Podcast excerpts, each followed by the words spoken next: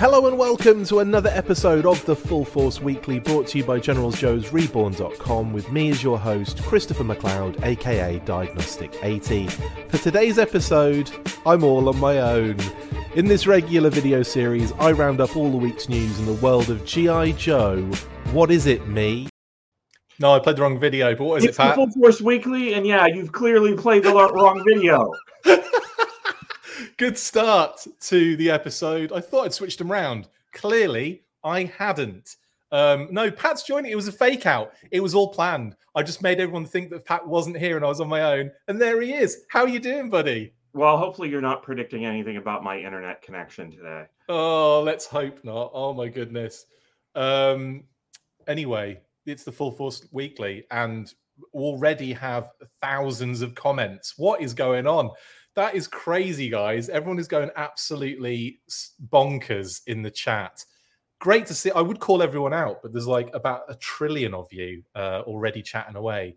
Um, anyway, thanks for jumping on this uh, Saturday morning. Uh, Pat, how goes it? Are you all right? Oh yeah, I've I've just been very busy. It, it's good. I was at the toy department last week, so I wasn't here. That their new establishment, right? Yes, yes. It was very very nice. It's big. It's, it's massive by the looks of things on uh, on TV. Um, yeah. So shout out to the toy department, to Chris and Kenny and everyone else there. There's so many of them. Who else? There's so many that work there, right? Uh, yeah, uh, Paul and Matt, and yeah, there's there's uh, quite a few now. Yeah, and uh, every time I've been to the toy department, Brian's been there as well. Kaufman's been yes, there. and, so, and, of course Brian. Yeah, shout, I mean, how can I not include Brian? He, he Let, us leave him out of it. No shout out for him. Um, awesome, guys. So much news to get through this week. Um, it's almost, it's almost to the point where I almost said I was always going to message Pat and say, Pat, I've done like about 20 lives this week. I'm going to maybe pause this weekend and we'll and I'll do a re- response to the to the reveals. And I didn't. I just thought, sod it, let's just do it anyway. So you're getting another weekly full of absolute banter from me and Pat. Anyway, lots of news to get through, buddy. It's been crazy. Before we get to the SDCC stuff, because obviously that is the major um, news of the week. Um, we're going to d- delve into some Diamond Select Toys news.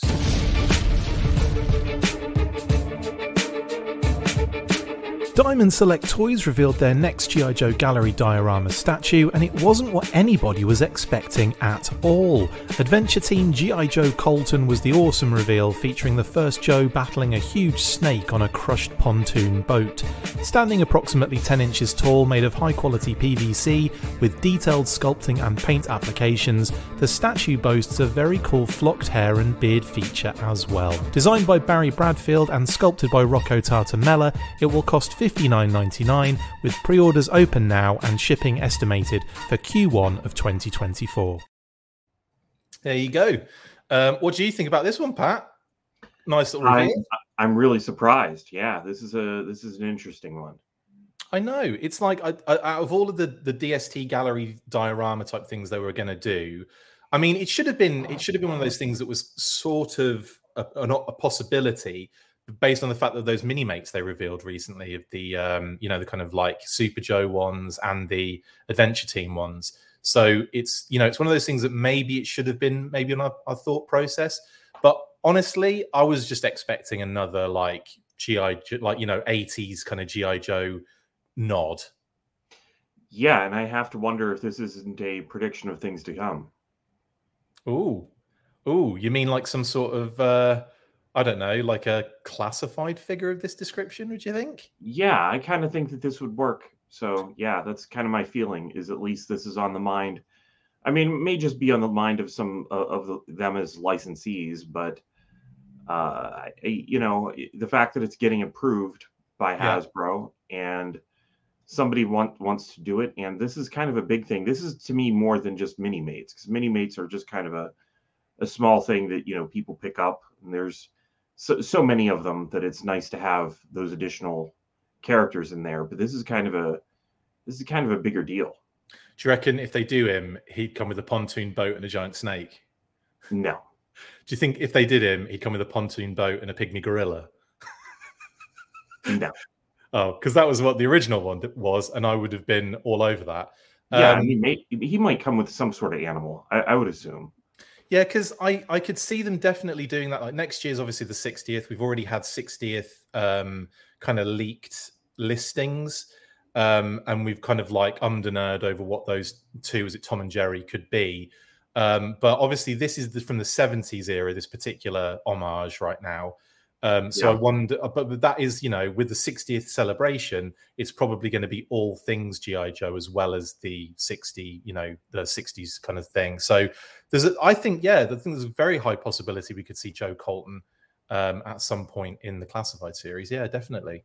Um, anywho, um, this this statue itself is really cool looking, and also it's got flocked hair. That's pretty Really? amazing. Yeah, flocked hair and beard. So that's fun. Um, I'm yeah, kind of excited to see that uh, in the flesh. I just did before this show started a Diamond Select Toys Destro unboxing, which you can check out if you haven't already after the show. We did um, I did the uh, gallery diorama uh, unboxing of these. So this was a timely, timely kind of affair. Um, I'm, I'm hoping they send me this one as well, so I can open this one. Just, just, just saying, Diamond Select Toys, go ahead and send it. Um, it's fifty nine ninety nine as well, which is actually like I, I find that actually quite reasonable for the statues. Yeah, that's really not that bad at all. I mean, statues can get pricey quickly, so that really isn't bad. And yeah, totally. it- it's a good size too. You know, not not he said. not too uh cumbersome, but not small either. Yeah, the one, like I said, the ones I was messing around with today, they're quite solid and they're a decent size, like you say, and they're yeah, they're quite uh, hefty. So yeah, that's not bad for for sixty bucks. Um, pre-orders are open now. It says seven twenty one on there. Obviously, that was yesterday. So uh, go check that out right now. Shipping in quarter one of twenty twenty four. Um, will the 60th be revealed today? Says RKW. Mm, Probably not. I imagine they would keep that for the actual 60th um, year anniversary thing. What do you think, Pat? We'll probably find out sometime before next year, but We'll probably find out before four or five o'clock today. I'd imagine. Oh, no, I don't know. Um, but um, yeah, I don't know if 60th will be revealed today, but I've got a feeling that we'll, yeah, that it towards the end of the year. I would, I would, I gauge if it's going to be. I would year. assume so too. I would Yeah. assume that they they will just kind of hype that because the year will be on its way, and yeah, they'll definitely want to get that out in 2024. So it might be a little bit early. Right now, it feels like we're still getting reveals and things that are coming later this year, right? Yeah, absolutely. Um, RKW says I'm a diamond select shill. I am now, actually. They're really good in hand. I was, um, you know, absolutely gushing over it earlier. Um, rabbit hole already kind of feels that way, Jeffrey. but thankfully, they're satiating my rabbit hole. They're filling my rabbit hole for me. Sorry, that's a really poor choice of words. Um, anyway, oh, what did you think of Crystar? Sorry, I just saw a Crystar comment in the comments there, Pat. Did you, did you uh, you quite interested in Crystar being in the Marvel Legends line? I think that's an interesting direction, and yeah, I, I want to see that figure. I don't know if I'll buy it because I don't really. I mean, I, I'm buying some six-inch GI Joe, obviously, but I don't really buy six-inch figures in general. Yeah. Uh, if it was a four-inch figure, I would be all over it. But six-inch, mm, and not GI Joe. yeah, true. I get you. Right. So that is DST jo- Jo- Jo- Jo- Joseph Colton, GI, the first GI Joe, fighting a massive snake on a pontoon boat that's getting crushed as a statue. Um, really excited for these um, statues now. Uh, oddly enough, we'll be doing another unboxing, of course, of the Baroness. I've got busts to open up. I've got mini mates to go nuts over. It's going to take a while, uh, but yeah, it should be some fun times. Uh, Shark Pat, can you remind can can we remind Sharkos of who Crystar is, or is there any? Can we have a quick history of Crystar? Chri- Crystar was a comic book made by Marvel back whenever I think somebody was getting excited about um, fantasy stories. Yeah, And so I can't remember who it was that uh, that wrote Crystar, but it was definitely somebody who was excited about like Lord of the Rings, and they wanted they wanted to really do this this big epic comic book. And it, there was a there was a, a toy tie-in, and you probably remember them by being Crystal Warrior, the Crystal Warriors. They were clear action figures made by was it Mego that made those? Oh, Remco. Remco. Remco. Remco. It's yeah. probably like one of the best lines that Remco had done. Uh, and they're not cheap I'm, now because a lot of them break because they are clear figures and they just, had a really cool clear dragon. And uh, I think what did it last? Just a few issues. Yeah, oh, 11, canceled. I think, like an 11 issue fantasy based comic book. Um, I try. I'm trying to find who the writer was, but uh, couldn't. Yeah, I, I, can't be bothered. Anyway, that's amazing. Um, there you go. There's your quick history lesson um, on Crystar. Thanks, Pat. Uh, articulated points episode to follow, I imagine. Right? Uh, no. You're not going to. I don't do really know that much about Crystar. I mean, I, I, bought the first issue and looked some things up, but yeah, I, I don't remember a whole lot. I remember them. I remember the specific store that's what I do with toys is I remember the specific store that I would see that toy in all the time. And to be honest, I'm not really sure what that store was. I just know that it was all the way in the back on the wall, and I remember which plaza it was in. Amazing. That's that's pretty cool. I I do have strong memories of of shops where I picked up GI Joe figures, like so strong. Each individual figure as well. You know what? It was the discount store in that plaza. It was the cl- like closeout stuff. So oh that's no! Why, yeah, it was already it was already on sale. It had already it gone was. to Ross. That was whenever I saw it. It was already, you know, on the way on the way out. Already oh, done. No way. Uh, anyway, there's your Crystar update. Um, next, new- I didn't get to do a video for that. Sorry, guys. Next video or next uh, segment, we're going to be talking a little bit about Snake Eyes game development.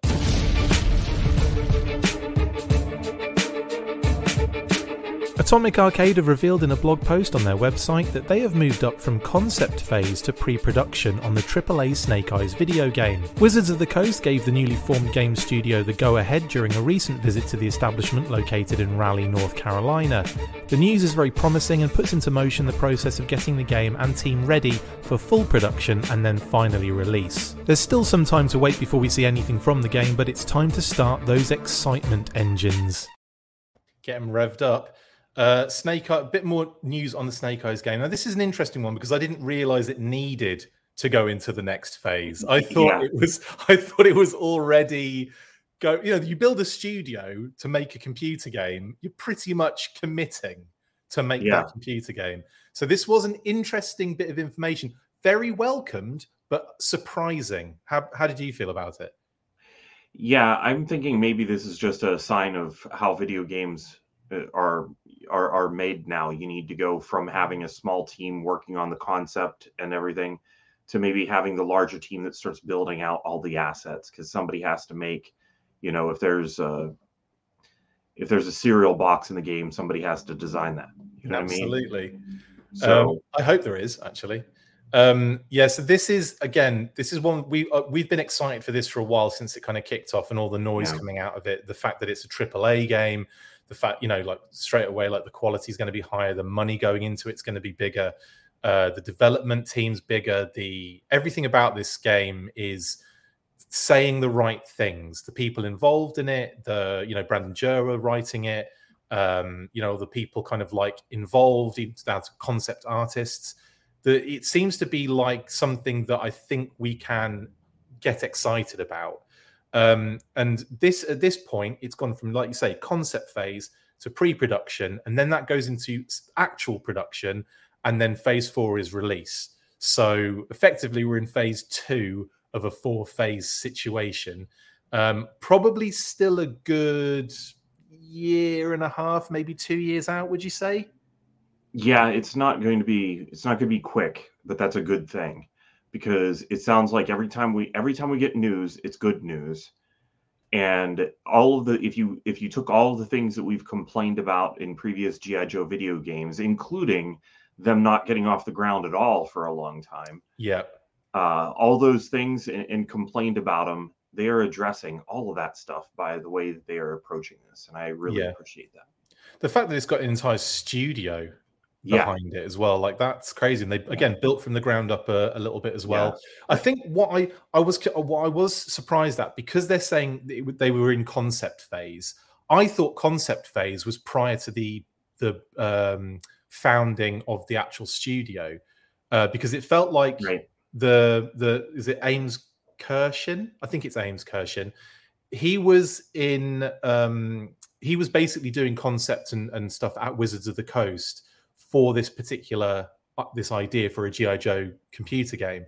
We saw those concept art pieces. Do you remember back on that um Yeah. Hasbro kind of like uh video, like corporate video or something they were doing?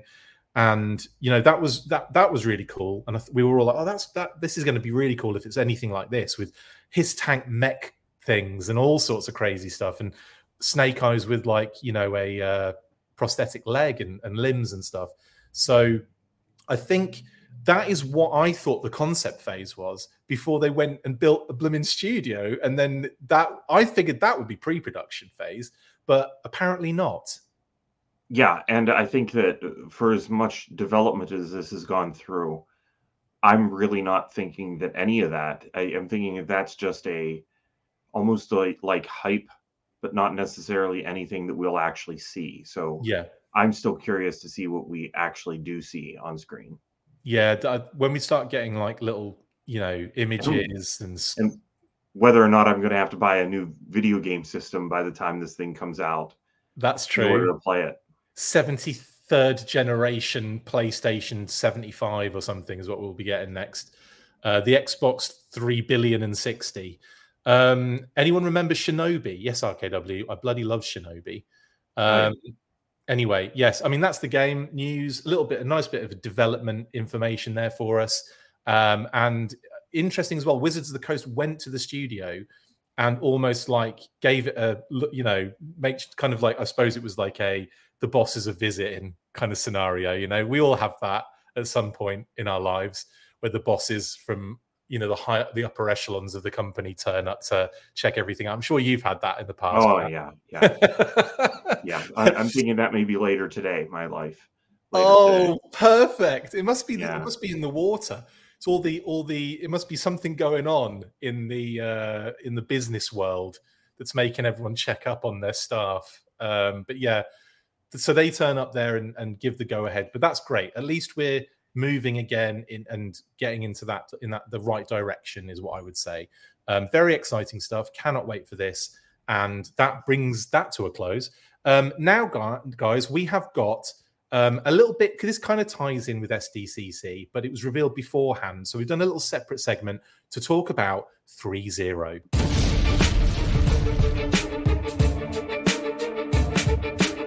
ThreeZero have been at it again with two brand new reveals right in the middle of the SDCC build-up.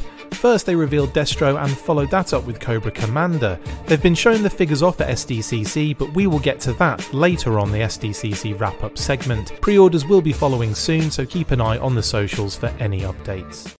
Yes, absolutely. This is this is a comment that I really enjoyed from Yorktown Joe.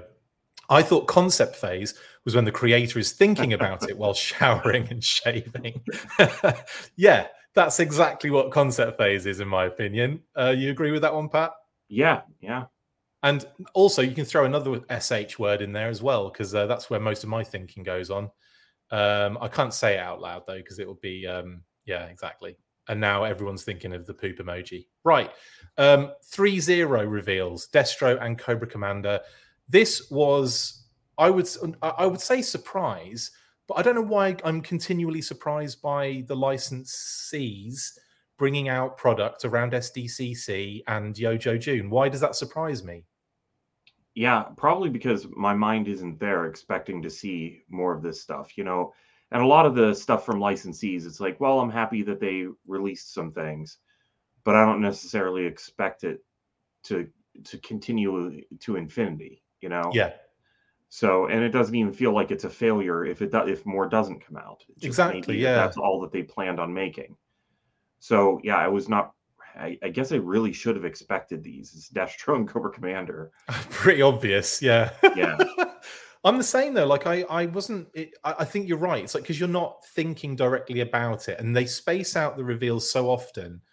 Um, I, sh- I think we'll get to the point like next year probably where we are expecting to see things, and if we don't see them, then we're going to be like, well, hang on, we're not. Where are all the three zero reveals? Where are all Yeah. the Mezco reveals and stuff like that? So yeah, uh, we will get to Mezco as well in a little while. They did have a few little cute reveals um, for SDCC.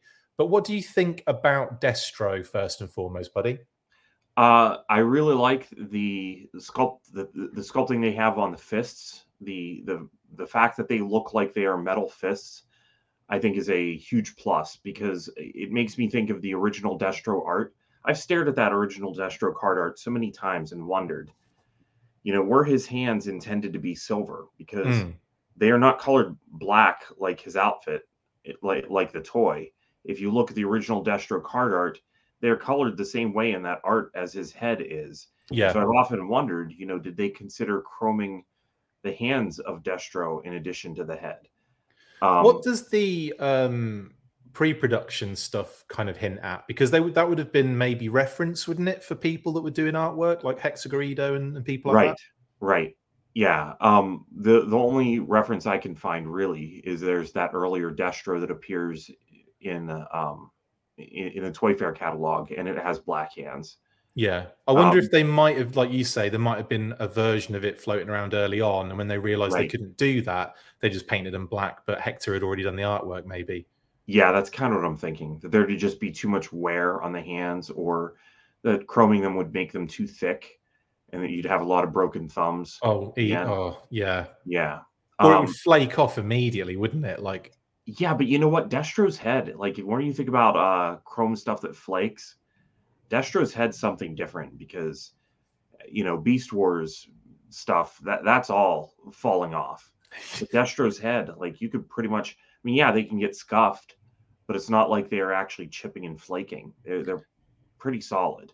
Yeah, I have to agree on that one. I was just thinking like it's slightly different in it with a head and a hands. Like the hands are constantly going to be like having things stuffed in them. Yeah. And at least with the head, it's it's really just maybe around the neck that you'd expect flaking, where it's like where the connection of the um, right. articulation is, or where it rubs against the back of the. Um, yeah, the toy uh, just lays down and scuffs the back of his head sometimes. Yeah. Yeah. But I really like that Diamond Select has has driven home the look of some really heavy metal gloves here with the way that his fist looks. Yeah, yeah, it's really nice. This one, I like this one a lot.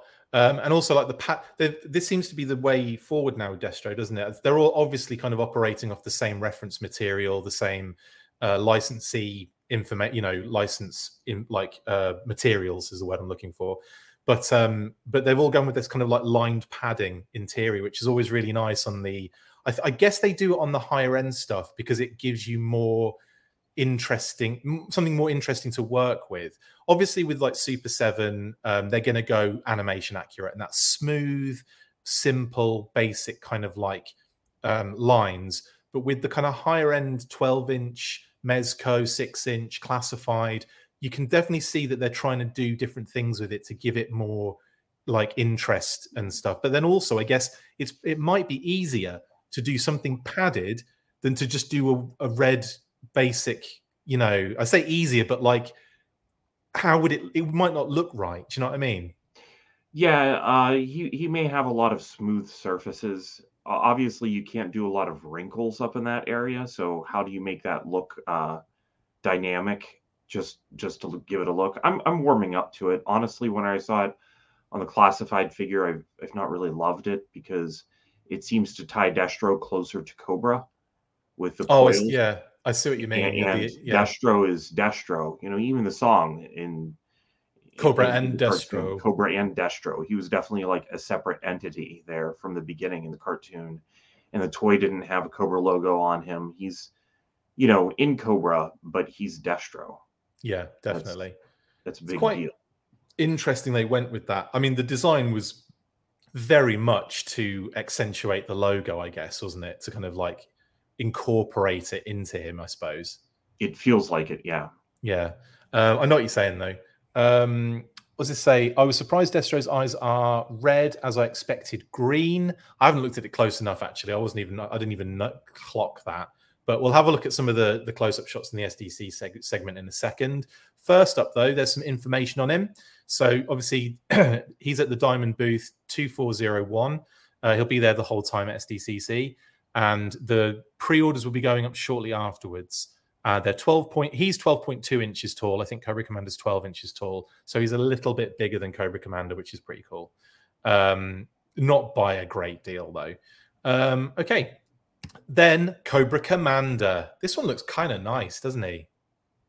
Yeah, looks really good.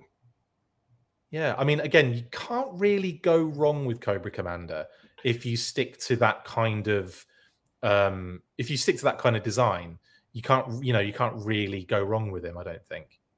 Yeah it's this is all, another thing that i always find interesting whenever something gets added to a character at some point and then just kind of pops up regularly and kind of sticks as being part of them it's the cape. Yeah. You know that wasn't originally a part of this design but it worked so well and looked so good that it just keeps being reused it does feel sometimes when you look at Cobra Commander that he's unfinished or he's very light in his, you know, in in his kind of like original visage. As soon as you throw the cape on, it just fills that space. Like I, the same kind of feeling I get sometimes when a character or a figure doesn't come with a backpack, and you can definitely see that it needs to. Yeah. Um, I feel yeah. that way with I want to say like iceberg. Iceberg version two Night Creeper, like the Ninja Force one, uh, I wish it kind of had that fluffy. Well, he was supposed to have that cape. cape. Yeah. Uh, that's what I mean, though. Like the figure doesn't look finished because it's right. not. You know, it definitely missing. missing. something. I agree. And yeah. I think I feel the same way about the Battle Corps Viper. The purple and is it the purple and red one? Yeah. I feel like yeah. that needs a backpack to fill out, you know, just kind of well, that's that kind of true of a lot of the battle corps figures. There's not a lot of backpacks going around. I think you yeah. had one with like cross country and uh, not a lot. I can't really no. think at the moment, but there there was definitely a shortage of backpacks there. Yeah, maybe they, were they started including sprues. Yeah. Um. Anyway, that's yeah. Cobra Commander looks really nice. Not much more to much more to say. Similar situation with uh, Destro. Like I said, this one's 12 inches tall. And like you say, you can pre orders will be going up pretty soon, I imagine. Um, right. That is that. Destro and Cobra and Destro. There they are. Look, fighting to save. They do look pretty cool, don't they? Yeah. Um, yeah. I like that the obviously the cape's going to have some sort of like um, metal wiring in it to kind of pose it, so that's pretty cool as well. Um, yeah, really into these in a massive way.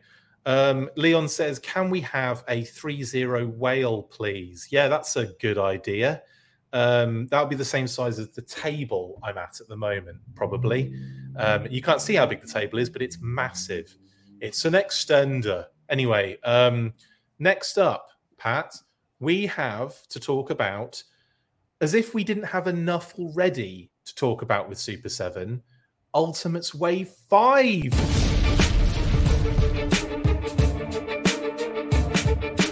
As if we didn't have enough to talk about with Super 7 at SDCC this year, but they only went and revealed Wave 5 of their latest G.I. Joe Ultimates. The four figure wave consists of the Sunbow inspired Crimson Guard, second animated iteration of CoverGirl, and the classic Sunbow Major Blood, as well as a vintage figure and miniseries inspired version 1 of Roadblock. The full wave is available on Super 7's website with another Super accessory pack as an incentive to get the entire wave from them. They also put up the Wave 4 figures again again for those who missed out the first time.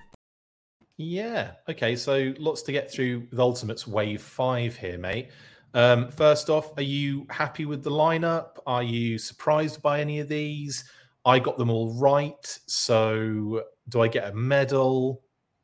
Yeah, I'm not. I'm, I'm not surprised by any of them because you called all of them.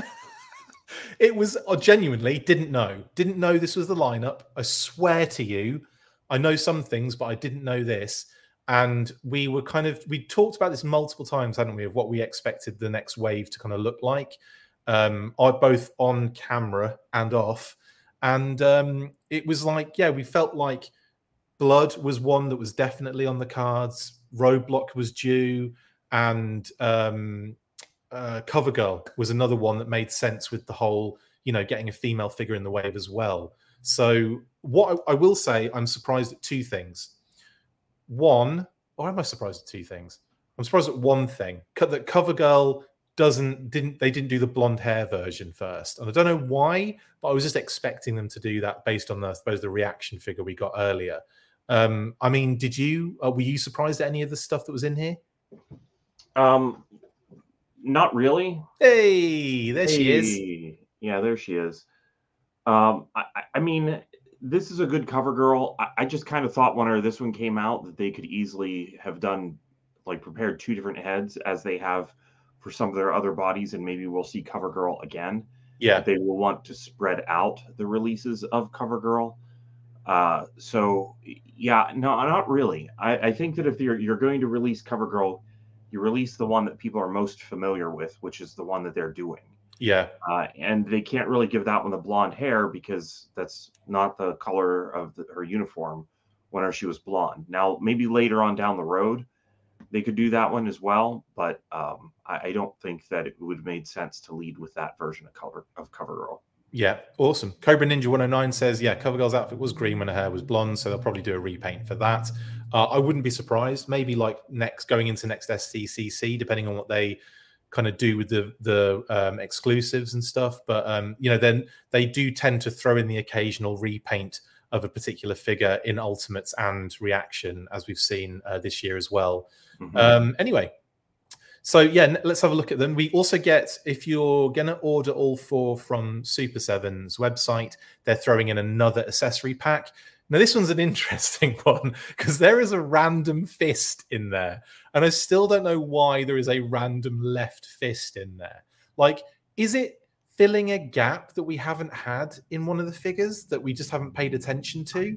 I actually looked over all the waves of figures trying to figure out who that could go to. And I think that everybody who has black gloves on has a left fist hand already. So weird. So I don't know why this is in there, unless it's just, you know, maybe maybe something was going to be, maybe it's going to come painted, and I just can't predict what it, it is. I don't know. This is definitely a question that we should ask at some point because I, I, I, I don't know why this is included. So I'm looking at Cobra Commander, right? And he's got every, you know, he's got a left fist as well. He's got a default left fist um, that yeah. he's actually rocking already. So it's not for him necessarily. You're right, mate. Yeah. Um, Red Jackal, he's even got two red, uh, two black fists going on.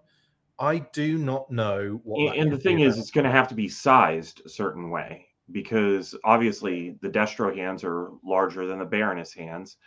I'm not sure which fist. I mean, I think isn't that a is who's the knife go to? Is that a Baroness knife? I'm gonna say yes. Good shot. Yeah, it was the version one Baroness has that knife in all silver, I think. So I started wondering if maybe the SDCC Baroness is is missing a left fist that they may have just, you know, as they're producing her, throwing the fist in here for some strange reason. Like maybe maybe that knife fits into the fist. Like maybe, maybe there's a hole in there so that it can hold it. Oh, this is a good shout. Pastor Pierogi says, "Is there a left fist that's prone to breaking?" That could be what it's about. Maybe that could be what it's about. Thanks for the idea there. I, again, we will uh, reach out to Brian and see if he has a, an answer for that. Um, a fist filling a gap. That's what Kitty said. Um, yeah, absolutely. Um, but yeah, again, it's quite a nice little loadout of uh, of accessories. Um, I like when we get lots more kind of you know kind of like the Sunbow rifles as well. They're really going nuts with the Sunbow rifles. Um, but it's not. I would say this pack isn't as interesting maybe as the first one. Uh, I don't know. I, I love the, the inclusion of an extra jump jet pack. That's yeah. a, definitely a big bonus. And, give, and the Sunbow rifle is good. Yeah, I'd give that to. Um, I'd probably give that that jump pack to uh, Roadblock, or because obviously Stalker's already got one. Yeah, Roadblock can have that one. Um, anyway, that's cool. Um, who would you give it to, Pat? Somebody without a backpack already, and Roadblock has one. So. Oh, he does, I guess. Yeah, you're right. They all have stuff, though. Really, Look, Scarlet can have it then. Scarlet is rocking that. Done, sorted. And I've seen her use one as well, so that's even better. Um, right, Major Blood. Major Blood. Absolute belter, this one. And I love this head on him.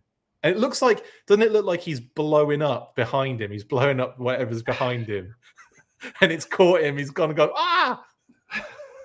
I've only got to fly me bloody back up. he's he's like the first character of GI Joe ever to react to the explosion that's happening behind it. that's so true. I'm going to be going through every card now just to see like if any of the others look like they're reacting to an explosion. But no, I think you're right. This is the first ever ever example of a character feeling the the warmth minimum of that explosion behind them. Uh, absolutely brilliant. Uh, again, comes with some interesting um, uh, kind of items. They don't go crazy with the homage stuff, but the figure, I mean, he himself is a Sunbow like classic character. And he's so synonymous in in in Sunbow, I think, especially like in the early sort of like Sunbow um, series stuff, like uh, you know, and Pyramids of Darkness. Obviously, he's quite a main character in that um, as well. But I just, I don't know, I think he's great, and I love the Sunbow design. I love the way they've done the arm the the the body armor. He just looks so good. Yeah, I've always liked the Sunbow colors on Major Blood anyway because the helmet on the original toy, like the the Cobra officer, the the Cobra trooper, Cobra commander, and Major Blood, they all share that same basic helmet shape. And I always thought that it was interesting to tie Major Blood a little bit closer to the Cobra officer and trooper by giving him that blue helmet rather than a black one. Yeah. I, I just think that that looks, I mean, it's not something that I have to have every single time. Yeah. But I, I do think that it, it, it adds a little touch of Cobra to the character that I enjoy. I wonder if, because um, obviously we talked about this in the past, but we knew that the last two, the last two retro classified figures were going to be Snake Eyes and Major Blood, and it turned out that they switched Major Blood out for Crimson Guard. Uh, I wonder if that Major Blood in that line plan that we that we had was going to be this color, this deco, with like the blue helmet and the lighter brown and the and the you know almost like yeah. a, and the silver arm kind of thing. They seem to be uh, steering closer to uh, the original toys as much as possible. Sure. Whenever they were doing those retro carded figures, so I kind of wonder how different the um, the Major Blood we did get was originally planned to be. Like if that thing got got changed to be closer to uh, the original Major Blood, and so therefore it made less sense to do the retro one. Just wanted to put this up here by Shark Eyes. Uh, judging by the expression on his face, etc., etc. There you go. I did see it, and I actually giggled at it when I first saw it. You might have noticed, and then uh, someone said uh, that comment is not getting read. Says a punk with toys. I'm like, no, it is. Absolutely is. Anyway, um, yeah, and also comes with a lot of cool stuff. Um, the binoculars, the detonator, and the A4 cassette are nice little additions. And of course, you've got the bomb um, and the different kind of laser blasters as well, and lots of hands. Uh, again, he's not like dripping in homage, but he has got a few um, nice bits and bobs in there from the cartoon. Um, yeah, love it. And I love the head sculpts, they're so good. I like it when they're more varied than just like neutral, smiling, mouth open. Like I, I like it when it's like you know a neutral head, totally, but then like a really exaggerated visage and then something else, and that's exactly what they've done here. There's there's a lot of variation going on with these heads. Yeah, it's going to lead to a lot of good uh, figure photography, and I, I'm curious. I would like to see an actual shelf where everybody is doing something you know all the expressions are different rather than just the neutral pose absolutely it's going to be fun seeing all this together isn't it i yeah. think the ultimates like that yeah. yeah. that's something that um I'm, I'm excited to see a little bit more of especially when um eric shout out to eric aranya sent us this um kind of like like what the ultimates line looks like at the moment which is yeah kind of yeah. crazy isn't it it's kind of crazy it's already that kind of amount of figures revealed or released that's that's crazy cool um, we also got obviously the Crimson Guard. Now this is this is a fun one because they have gone full on Sunbow. They've really followed the kind of quirky nature of the design of the helmet with the Sunbow kind of style here. What are your thoughts here, Pat, on the Crimson Guard? I actually have trouble remembering uh, the Crimson Guard appearing often in the Sunbow cartoon. It's like, not often, is it? It's not. No. It's only like a few episodes, I think. yeah, obviously they're there in the beginning of the movie, and that makes any any appearance in the movie is going to make them instantly more memorable in the cartoon. But realistically, in the actual episodes, they're not in there a whole lot. Yeah, like Primordial Plot is the one that they were kind of, um, you know, like having a um, what's what's the word?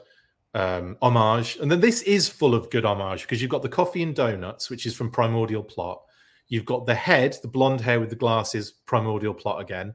Um, and you've got the germ episode with the germ, big purple germ thing at the bottom there, and the germ test tubes that break that create the germ in the first place. And they're in that episode. So, like, yeah, you're right. It's fewer episodes, but certainly they've really managed to get a couple of good homages in there, I think, personally. Yeah, they've done a really nice job of it. They've definitely done their homework and made sure that they put some stuff in there. I like it. Uh, I also like the uh, blue trim that they've that they've oh, put on there.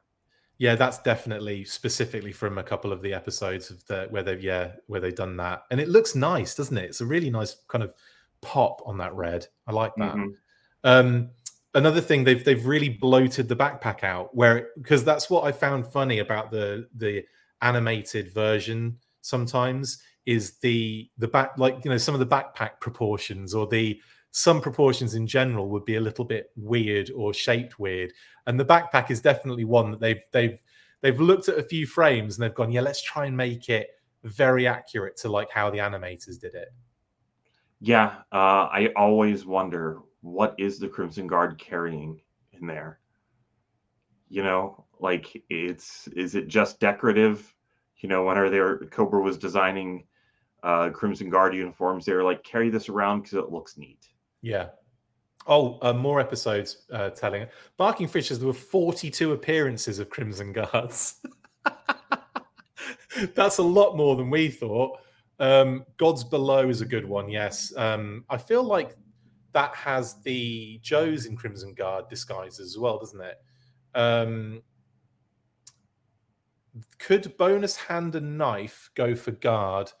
Guard only has five hands.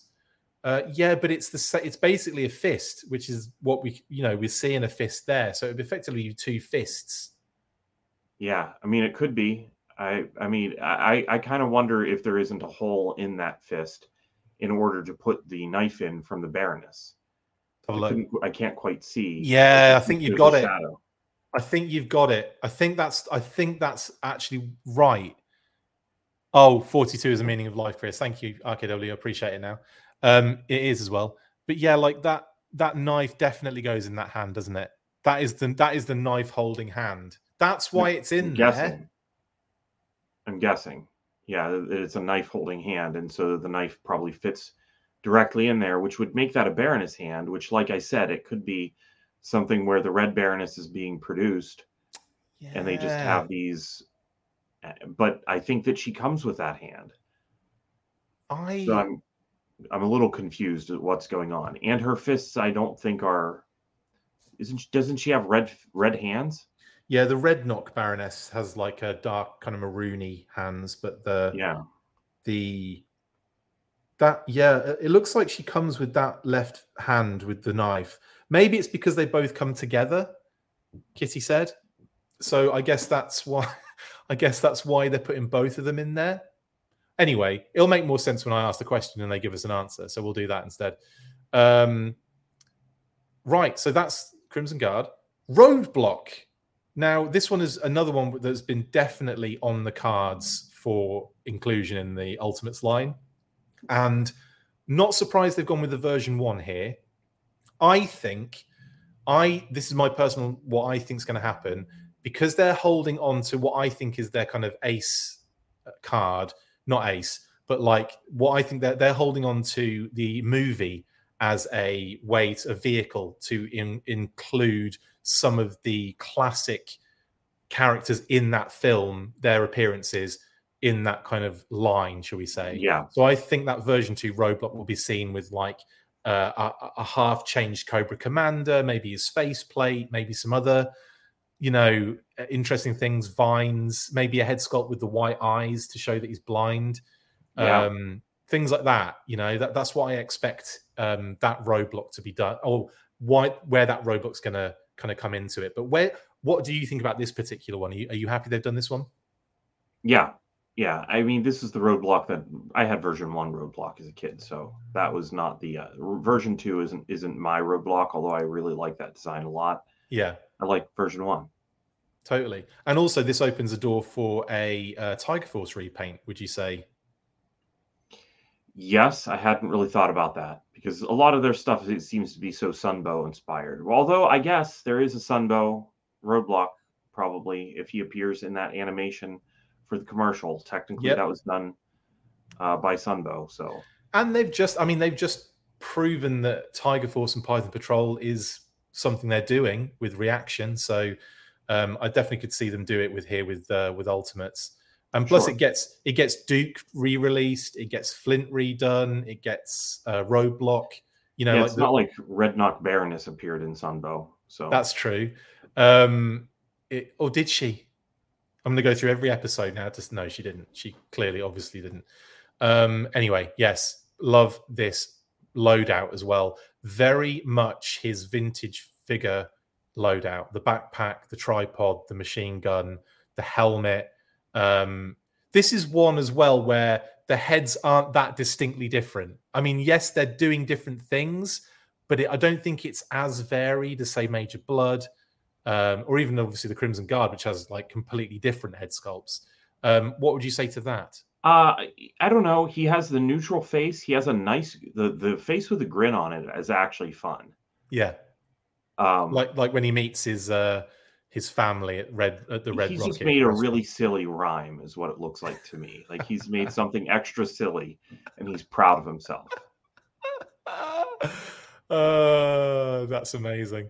Um, yeah, now I suppose he's got his angry one. I mean, th- they're different. Don't get me wrong. I just think when in some of the other cases, it's way more, you know, exaggerated oh, yeah. and yeah. yeah. Major Blood is way more different, but you know that's because he's in a pose that he appeared in where he he laughs.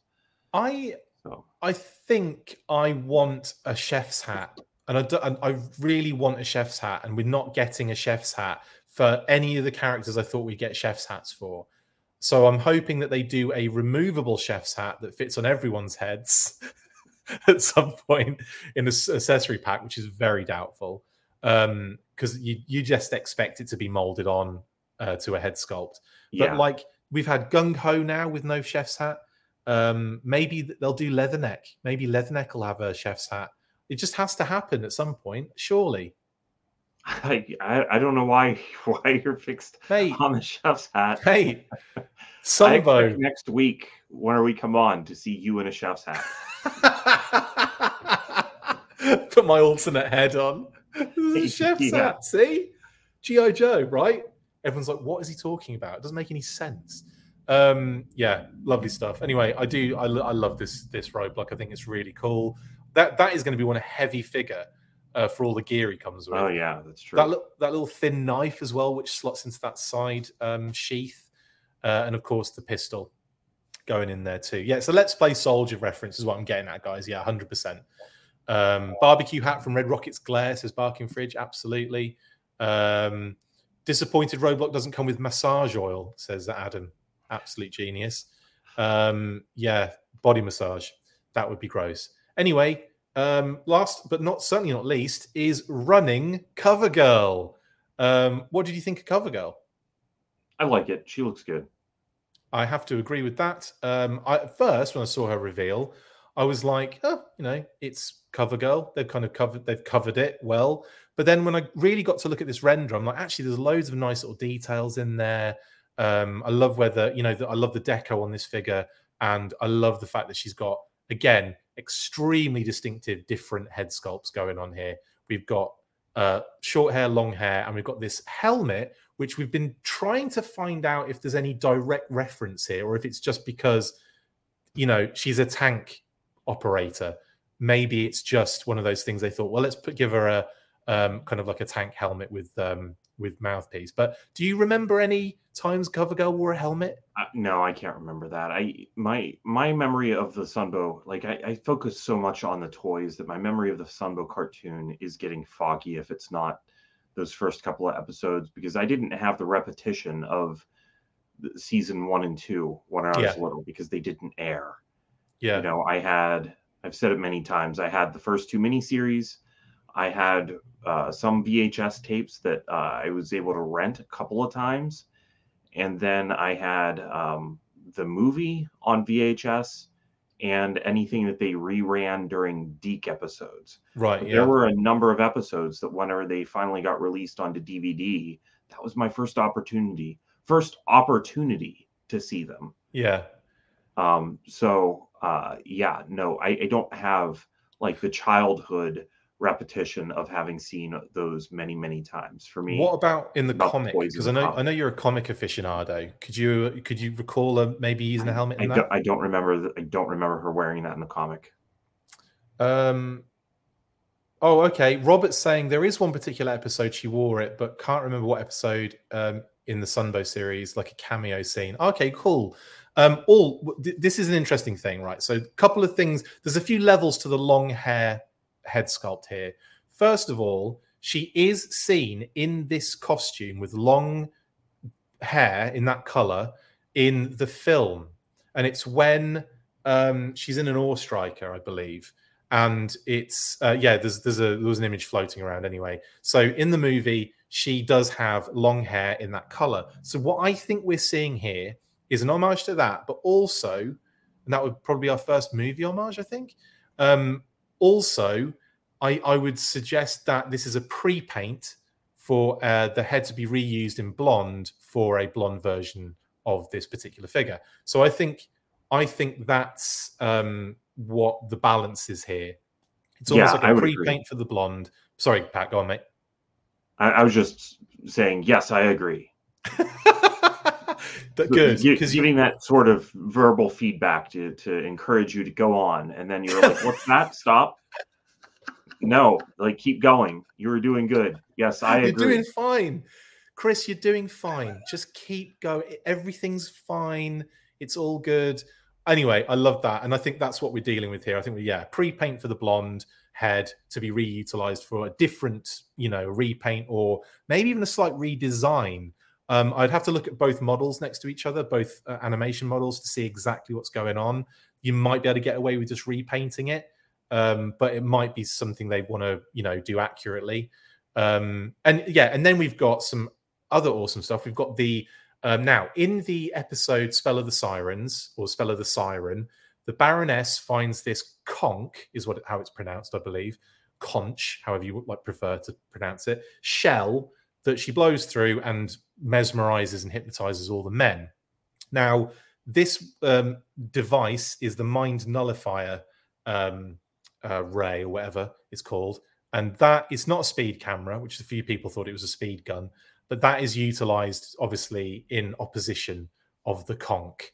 So that is that particular item, which is pretty cool. She gets a walkie-talkie, sunbow rifle, multiple hands, and then what all I can imagine with the helmet and these items are that they've just given her Wolverine-related um, items here, Pat. The shovel, the Yeah. sledgehammer, and The the, only thing missile. that's weird is, don't you think it's weird that they show the M16 in the package but not separately? Didn't even notice that. It might be that when I laid the image next to each other, that it's just covering the M16. But Oh, I think okay. you're right. I think you. I think you're right in that it isn't shown on the loadout. I don't think That it is was. interesting. She gets an M16 as well. Didn't even notice that. Good eyes. Have I missed any other things out on any of the other I, figures? I don't think so. No, I am prone to do stupid things like that where I rush. Um, no, it looks like it's just cover No, girl. I don't think that you covered it up. I didn't. I don't think that I had seen that other than when I was just No, sitting here looking at the package. It's not covered up. No, it's it's definitely just only seen in the package. That's interesting. I wonder if that, it could be a render error where they've overlaid this onto a one that did have that rifle, or she could actually come with that rifle, which is which would be pretty cool actually. Um, in actual fact, we can find out because on Super Seven's website, these are already up for pre well, not, yeah, pre-order and stuff. I think. Yeah, So, uh, of course they are. It's the ultimate wave stuff, isn't it? Um, so let's have a quick butchers to see if CoverGirl comes with an M16 for sure. And I can tell you that accessories wise, she gets missile, rifle, mind control nullifier gun, hammer, shovel, walkie talkie. There's no mention of the other rifle. So that's Hmm. interesting. Yeah, it's almost like maybe they planned to give it to her, but then they pulled it out and forgot to take it out of the picture. Could be. Could very well be. So Um, we'll fi- Yeah, we'll find out. Um, obviously, when and again, I'll ask that question, and I'll ask the question about.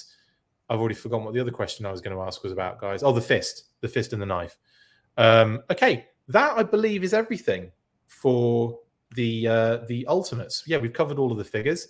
Um, nice one, good little, a really nice little wave, and obviously the other wave previous to the one that actually finished the pre-order uh, schedule has also been redone uh, by Hasbro, uh, Hasbro by Super Seven. They brought it back out again, so you can get involved if you missed out on those pre-orders. And I wonder, Pat, if that is also down to maybe they didn't do as well as they wanted to on the pre-orders with that one. Yeah, I kind of wonder as well. I, I mean, that's a, a shame to think that that may be the reason, but um, it it could be. That was a solid wave as well with Zartan, but Baroness version two, Gung Ho, and Stalker. It was a pretty heavy hitting lineup. So uh, yeah, I think that they are addressing some of the people things that people didn't like about Wave Two. yeah, right. yeah, So, they, I yeah, they they, they shouldn't have that. damaged them. They shouldn't. Yeah, I think that. I think you're right. I think the um, the fact that the heads weren't painted, um, I think was a was a big kind of issue. Um, okay, well, next up then we have got. Um, well, what is next? I've completely forgotten what's next. HasLab, I think. Yes, it is. We've got some HasLab news.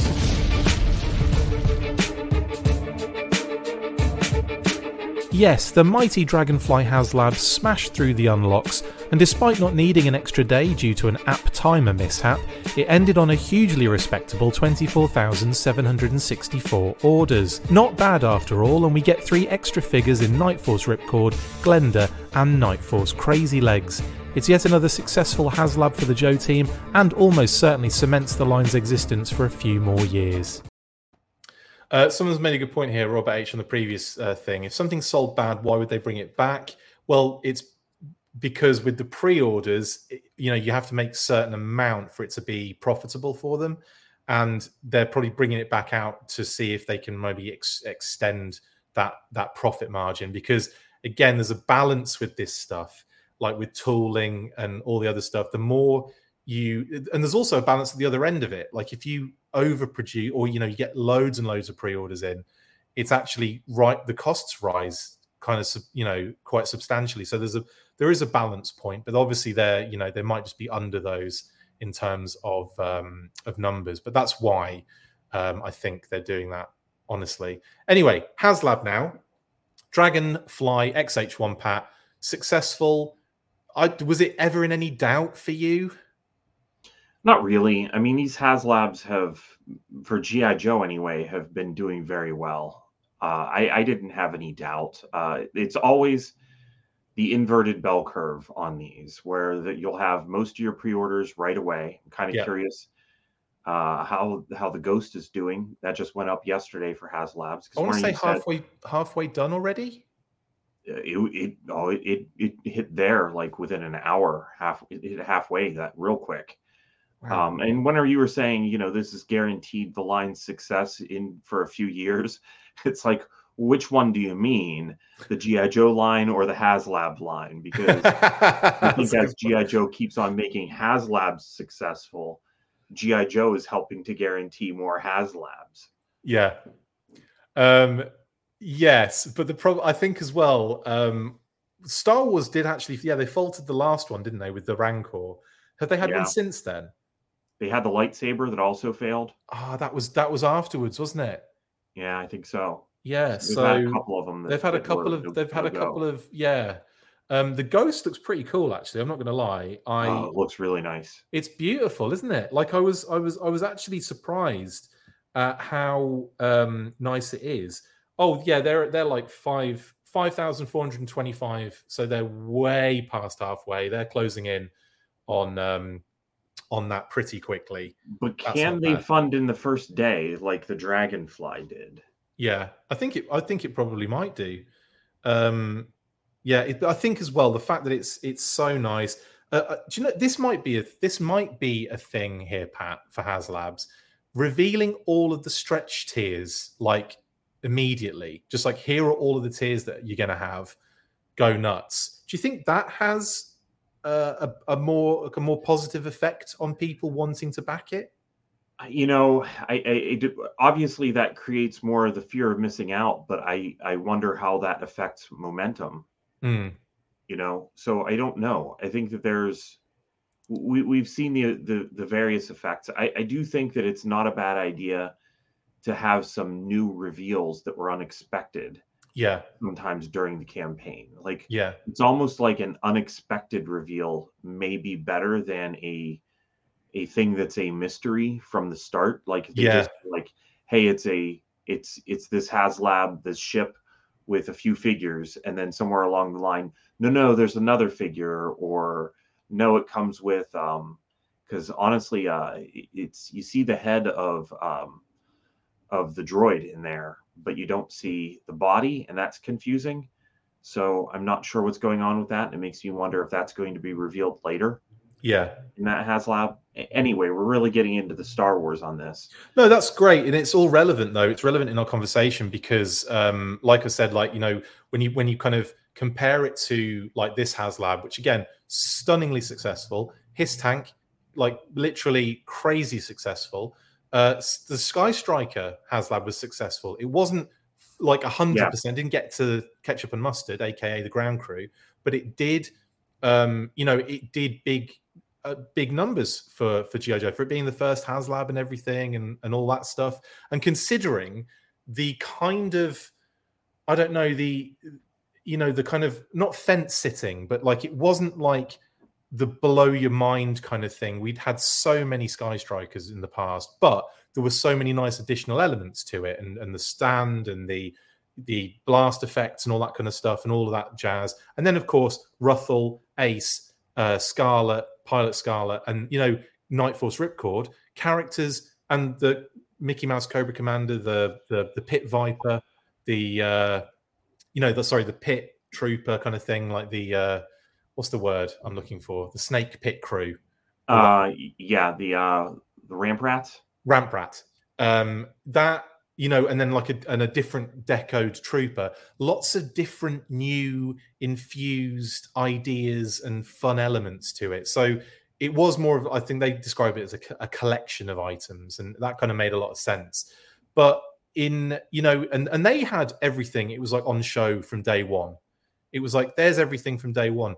Do you think also, like you say, like that kind of reveal thing gives it a more exciting and like you say i think the momentum element of they know that the first part of the thing's going to be the big part.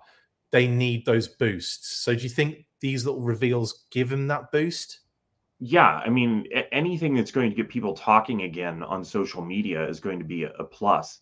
If they just revealed everything at the beginning and there wasn't any sort of stretch goal or anything at all there wouldn't be anything for us to continue talking about in the middle uh, and it would it would create a, a bigger dip in the middle of the campaign and may cause it to fizzle out if you didn't have people constantly thinking about it.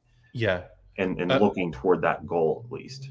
Absolutely. Uh, Past the program makes a good point here, but I do want to talk on this because uh, there's a, there are a lot of differences, a lot more com- like there's a lot more complexity to it just being a comparing orange apples to apples. I don't know if it guarantees the line. Sky Striker funded and the O ring line is effectively dead. Yes, but there's a lot more to kind of look at here. One, the classified series, look at how it's grown in the past like year alone. Um, you know, we're looking at this year being like an absolute banner year for the line and probably going into 2024 in a similar way.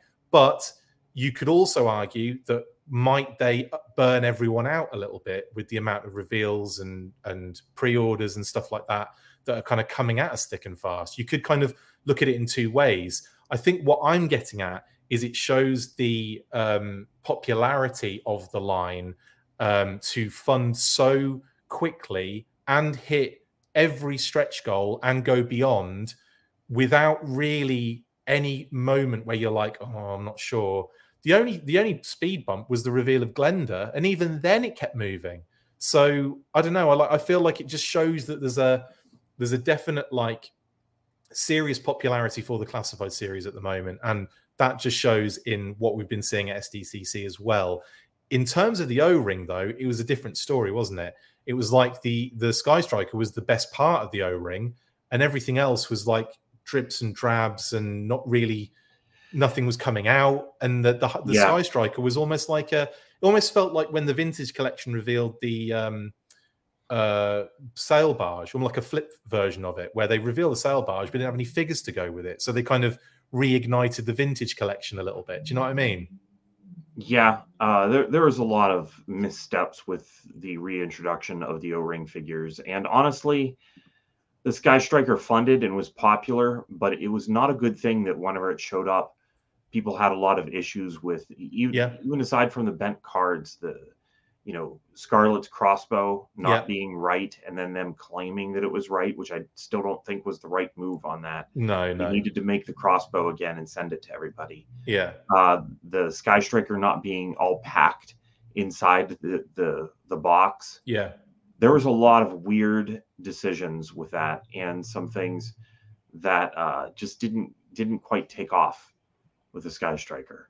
Uh, uh, that I think that I think that our that for me the the feeling for future HasLabs is going to be affected even more by how well they execute the hiss. Like once we all get the hiss in hand, that's when we'll know how to feel for future HasLabs. I think.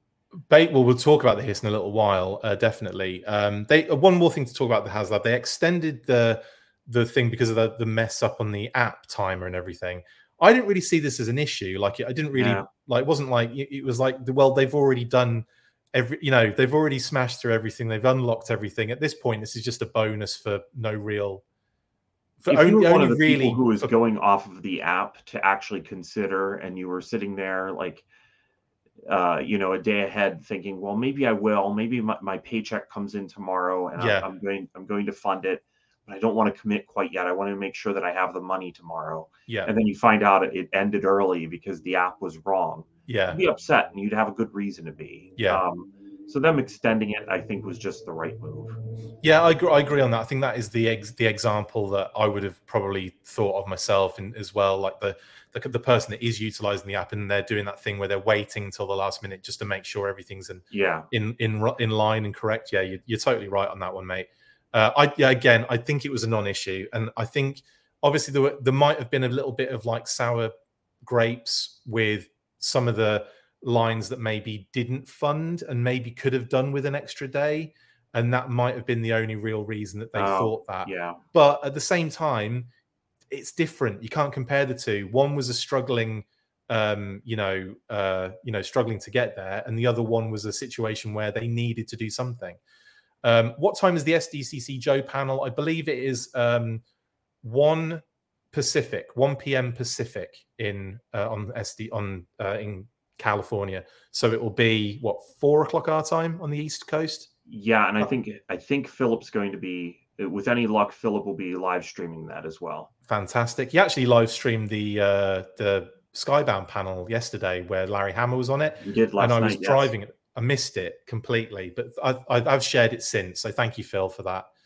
And also, thanks for all the pictures, Phil. My God, you've been sending us loads of stuff. Um, anyway, it finished at 24764, Pat, the, the HasLab.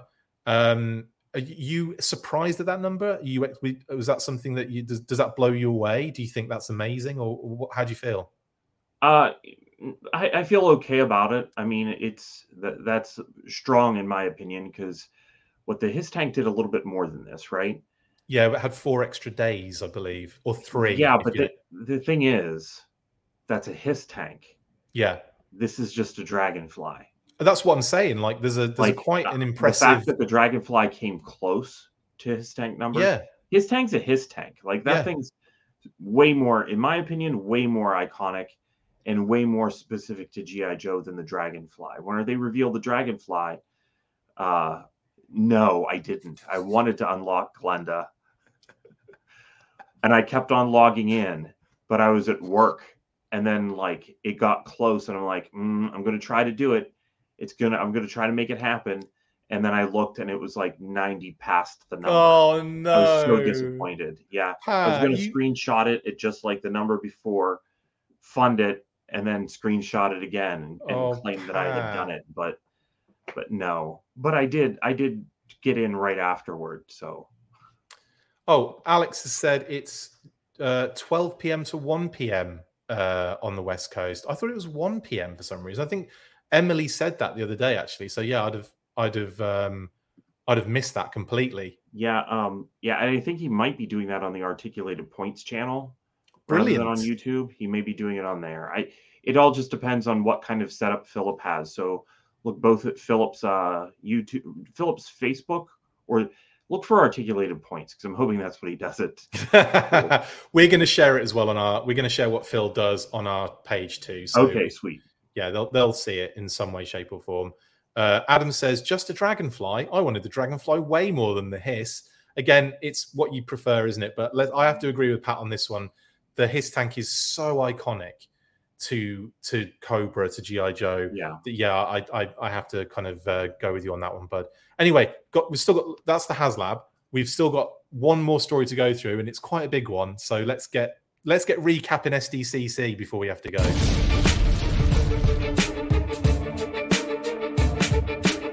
San Diego Comic Con kicked off with a bang, revealing a number of upcoming projects with one single banner image at the Hasbro booth. Day 2 was also filled with some great reveals, so yes, it's SDCC, yes, it's far too much for any of us to handle, so let's just recap it, shall we? Yep, too much to go through, so I didn't bother doing a proper video for it. uh, sue me. Now, but we'll start with ThreeZero. So obviously we've already talked about these figures. Uh, nice to see them in person though, Pat, and you can kind of really get some of the nice details going on there, can't you?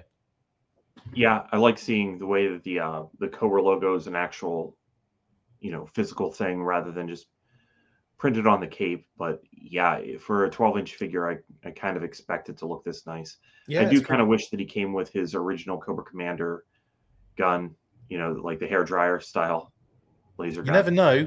They're going to have a lot of. I mean, they have lots of uh, accessories. We'll see the loadout. I'm. They might. They might sneak that in there. Yeah, that's true. If not, somebody can make one for me. I'm sure. I'm. There's probably one already at 12 inch scale. I'm. Sideshow probably did it, didn't they? Uh, I think you're right. I think I you're right. say they did. I want to say. I think I like Right. this better than the sideshow figure, though. Um, people are saying there are conflicting times for the panel. Some are saying 12, some are saying 1. I believe it is 1 o'clock or 4 p.m. Eastern. If not, Phil, tell us what time what time is the panel, mate? Because you're going to have to be there and you're going to have to film it. And it just popped up in the chat. So oh, there he is. Yeah. there he is. Look, hi guys, I'm so tired. Um, well, you're doing the Lord's work, my man. Thanks for all the pictures you're sending us and all the, you know, all the stuff, the content from the show and everything. Really appreciate it, buddy. Keep, keep being tired.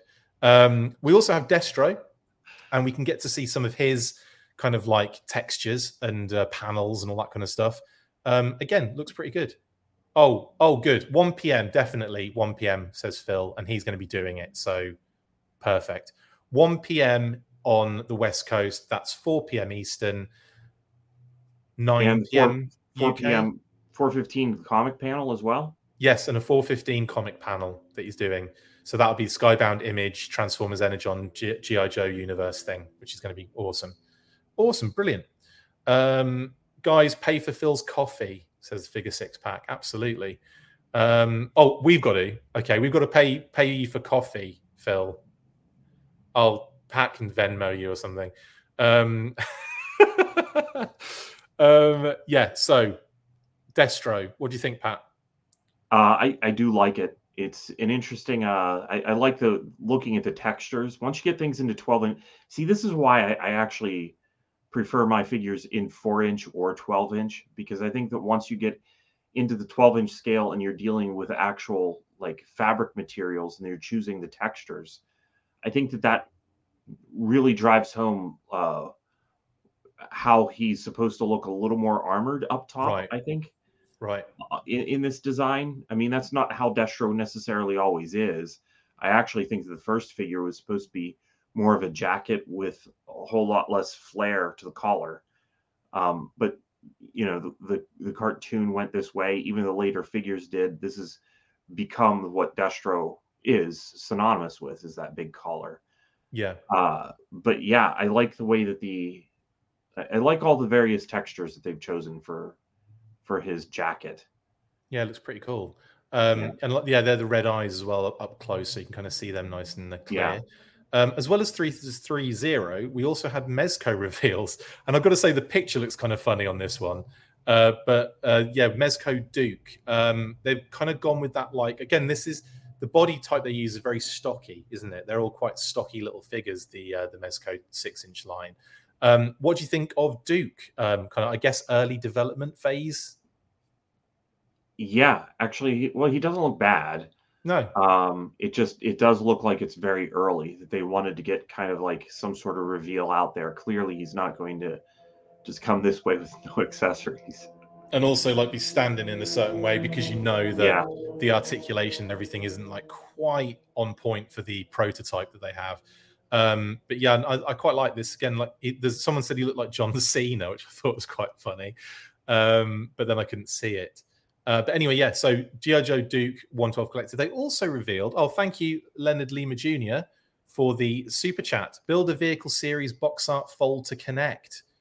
There's a lot of information in that uh, one comment you've made there, Leonard. But thank you so much for the super chat. Um, build a vehicle series box art fold to connect. That'd be kind of interesting. So, like, are you talking about the um, build a vehicle as one thing and the box art folds to connect to create a dio? Or are you saying that you're making a vehicle out of the box art folded up? Let us know uh, in a regular, you don't have to keep doing super chats. I'll just look for you again and a regular one. But yeah, give us a bit more on that one. But thank you so much for the super chat. We really appreciate it. Um, yes. So that yeah. Oh, of course, Diana is excited. Of course you are, Diana. You're the you're the leading Duke fanatic in the GI Joe fandom. So I'm glad you're happy that Duke's coming. Um, Kitty said, "It is. It does look like a paint master." Yeah, you said she said herself. It looks like the paint master close up. Um, he has a cramp in his hand from fighting for so much democracy. Brilliant. Uh, hope you're having a great time there as well, Diana. I saw a few pictures of you hugging Larry as well while you were there, which is awesome. Um, yeah, send our regards to everybody. Um, yeah, so there's Duke in Mezco. I'm sure we'll get more information on that one very soon. They also showed off Storm Shadow, who looks pretty cool. I like him. His little knee pads there. Ninjas need knee pads. Um, and then, of course, this little addition. We haven't seen Timber yet, so it was nice to see that uh, Snake Eyes Deluxe is coming with Timber. And again, pretty cool figure.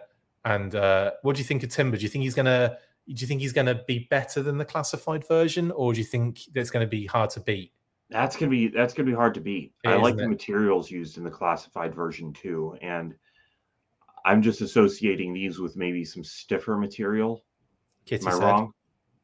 Yeah, definitely, definitely. The classified ones. Uh, well, I haven't seen this figure, and we we won't have it in hand for a while yet. But um, I have a feeling that yeah, the classified version will be slightly softer material, definitely.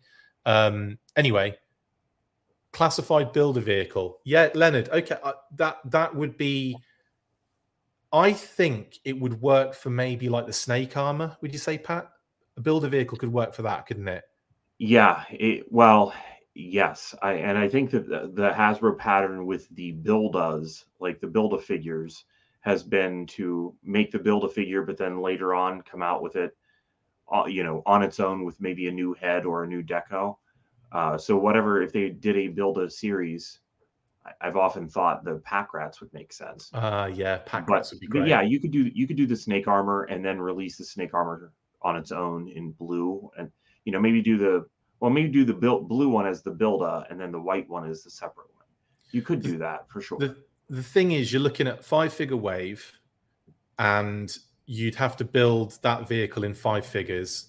And the fact they do vehicles anyway at that size they do a vehicle and a figure i think i'd prefer having a figure and a vehicle come together honestly just like in a like a slightly bigger set you know? Yeah, sometimes I felt like padding things out with additional accessories or build a parts is a way of leapfrogging the price as well. You know, introduce that those build a parts and then say, well, we're raising the price because these parts are in there. Yeah. And then a few waves later, just we're not doing that anymore, and that's the price. And that's exactly yeah, like yeah, you know? a hidden hot cost hike, basically. Yeah. Yeah. Uh, yeah. So yeah. Anyway, no neck articulation on timber, says Sean on this one. Yeah. So I think I think the classified one is still safe in its. um Yeah, Adam's right. I think classified timber was the best figure of 2021 as well. Actually, I think it was absolutely phenomenal. Um, yeah, I'm with you on that one, Adam. Um, build a fatal fluffy, says Justin. I like that. That'd be amazing. Um, yeah, I think I, I, prefer to get more accessories anyway um, than a build a figure. But anyway, it's it's an interesting comment, and it's also an interesting topic that has been talked about quite a lot uh, with the classified series. Um, Mezco also showed off Roadblock, Destro, and Firefly. I do have the Destro figure.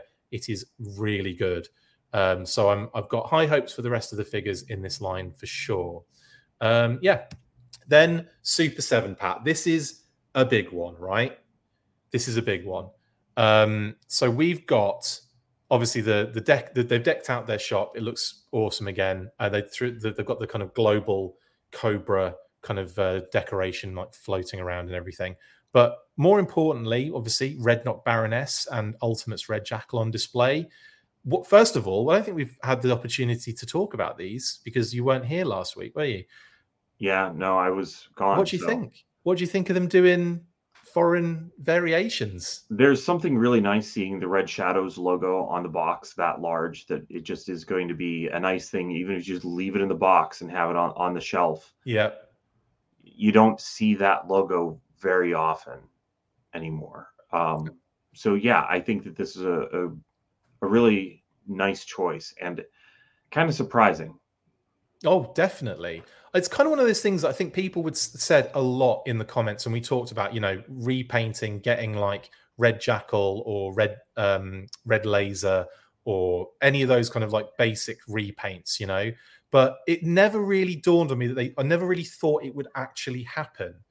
I yeah, I, I kind of thought that he'd be too close to Destro, that people yeah. would not go for it, and so maybe they would not do it. Is honestly what I thought.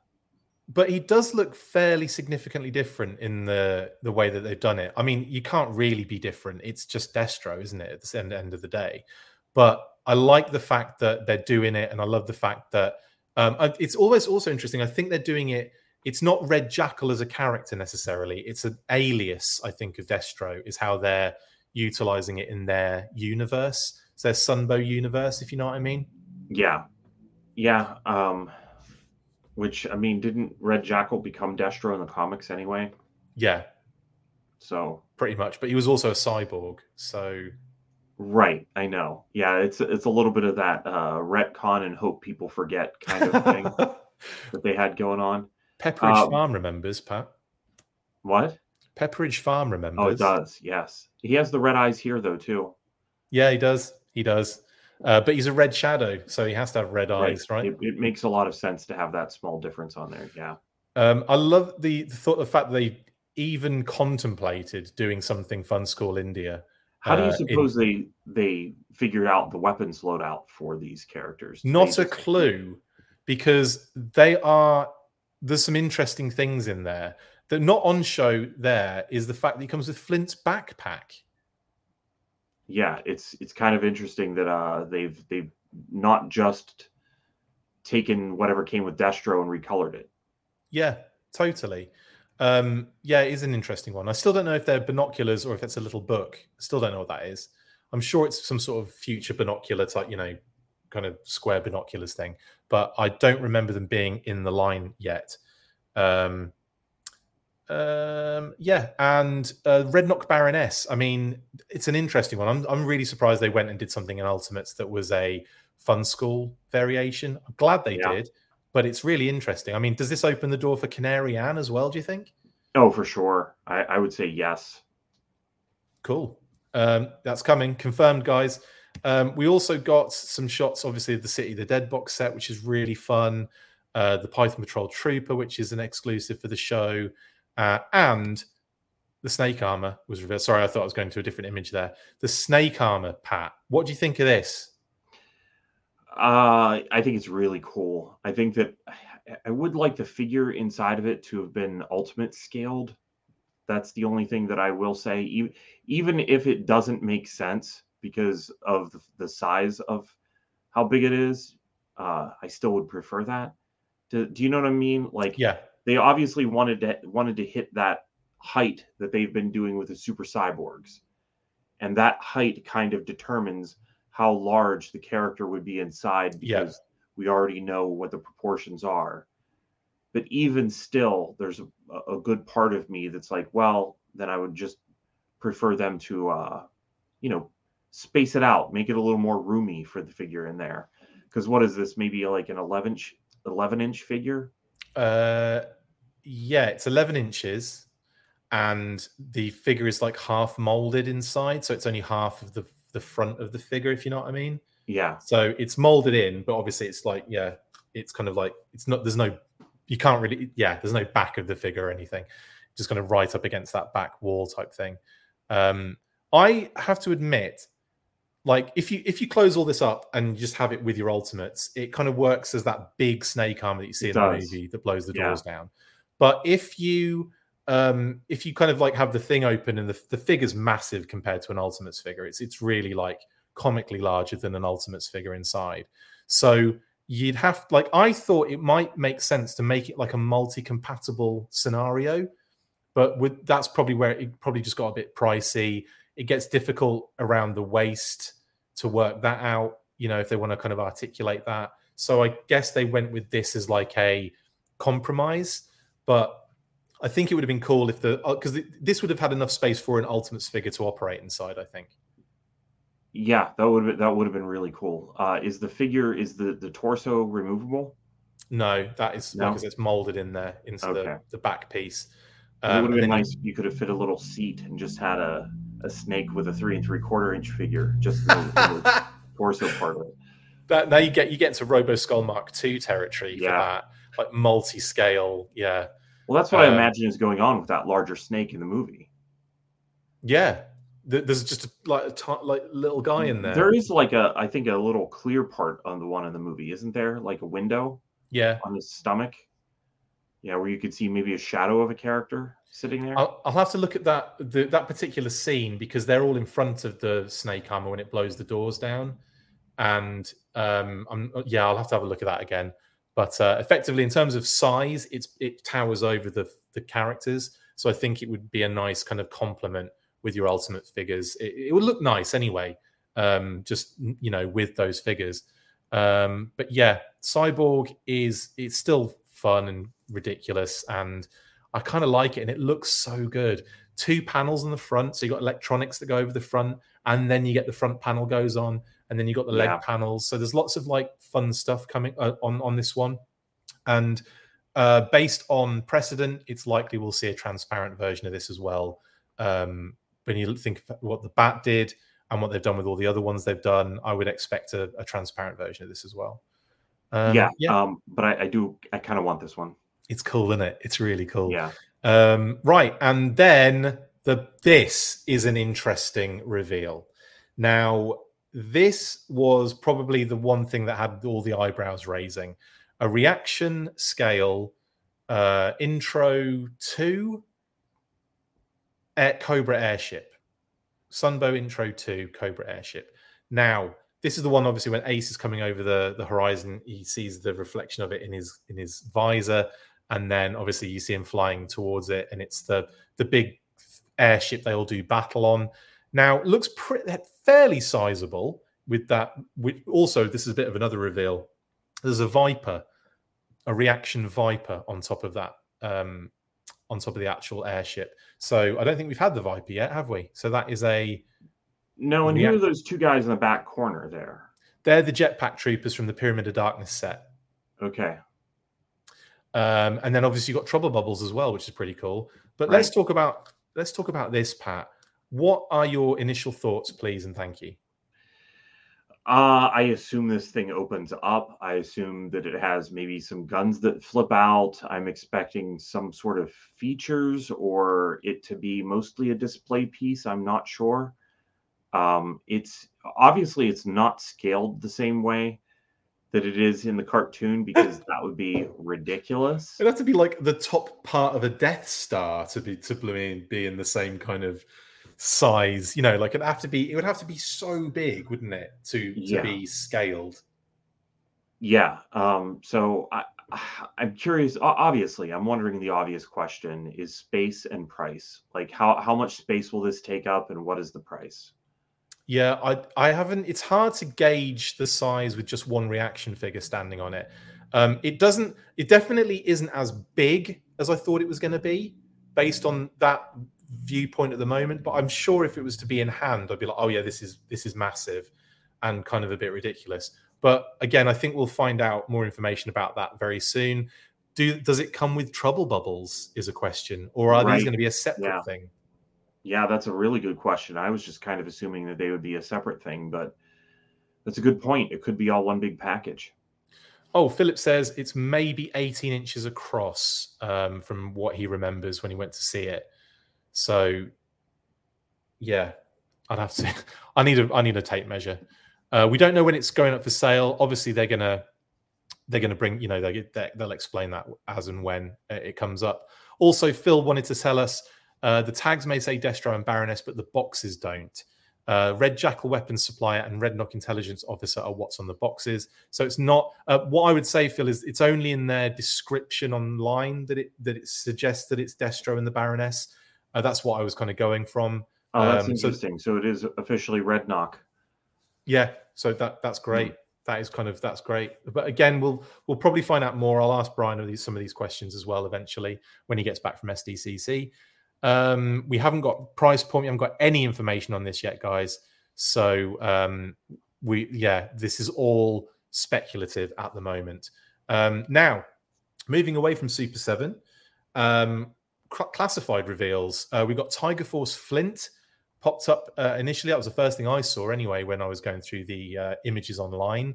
Um, and this is a real. I, I thought this is a really nice deco for the figure. Uh, I like they've thrown in a few more kind of elements like the Recondo secondary and the machete and the rifle. Um, so he's kind of like decked out with a little, a few more accessories here. Um, what are your thoughts, Pat, on Tiger Force Flint? A little weird. Uh, I, I- Right. I kind of think that the line was definitely going toward a, a different look whenever they did the original Flint, and they are going more traditional now. Um, so I- I kind of think that Flint for Tiger Force was a little bit of an odd choice. And I kind of was expecting him to be a pre paint for a new standard Flint. Okay. Um, so this is a little bit surprising to me, but it's almost nice that they aren't going so traditional with the deco Yeah. as far as his face goes, considering the thought that if they ever do do a traditional flint, a more traditional flint, I should say, uh, it, would make sense. Like they'd almost have to do a Tiger Force one again. Yeah. Uh, so yeah, a little bit of a surprise to me. I still don't really know how I feel about it, like what my my gut feeling is, whether I enjoy it or or don't. I'll I'll kind of want to see it in person first. Okay, you that's fair enough. You just you just don't want the uh you don't the hate online come flying at you. So you're just being you're being neutral at the moment. It's cool, man. I get No, it. that's that's how I am. Honestly, for a lot of figures, if I don't really have a a definitive feel for it, it's it's best to have things in hand. And I haven't been buying every single figure, so it Yeah. may not even happen to get this one in hand. True, Uh, true. definitely not blown away by it, that's for sure. I am.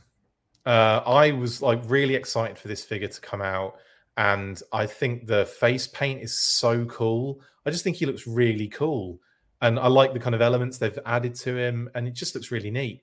Um, and yeah, so I'm I'm kind of very happy with this particular um, with this particular deco as well. I just think it looks just really vibrant, and of course on the packaging we've got his red sports car in the background, or could it be another Transformers crossover hint here, Pat? So like a mixture of of uh, a mixture of you know the red sports car from Flint's Vacation and uh, maybe a Dodge Viper Cliffjumper or something like that. Some What do you think? alternators? Yeah. um, yeah, Alternators vibes.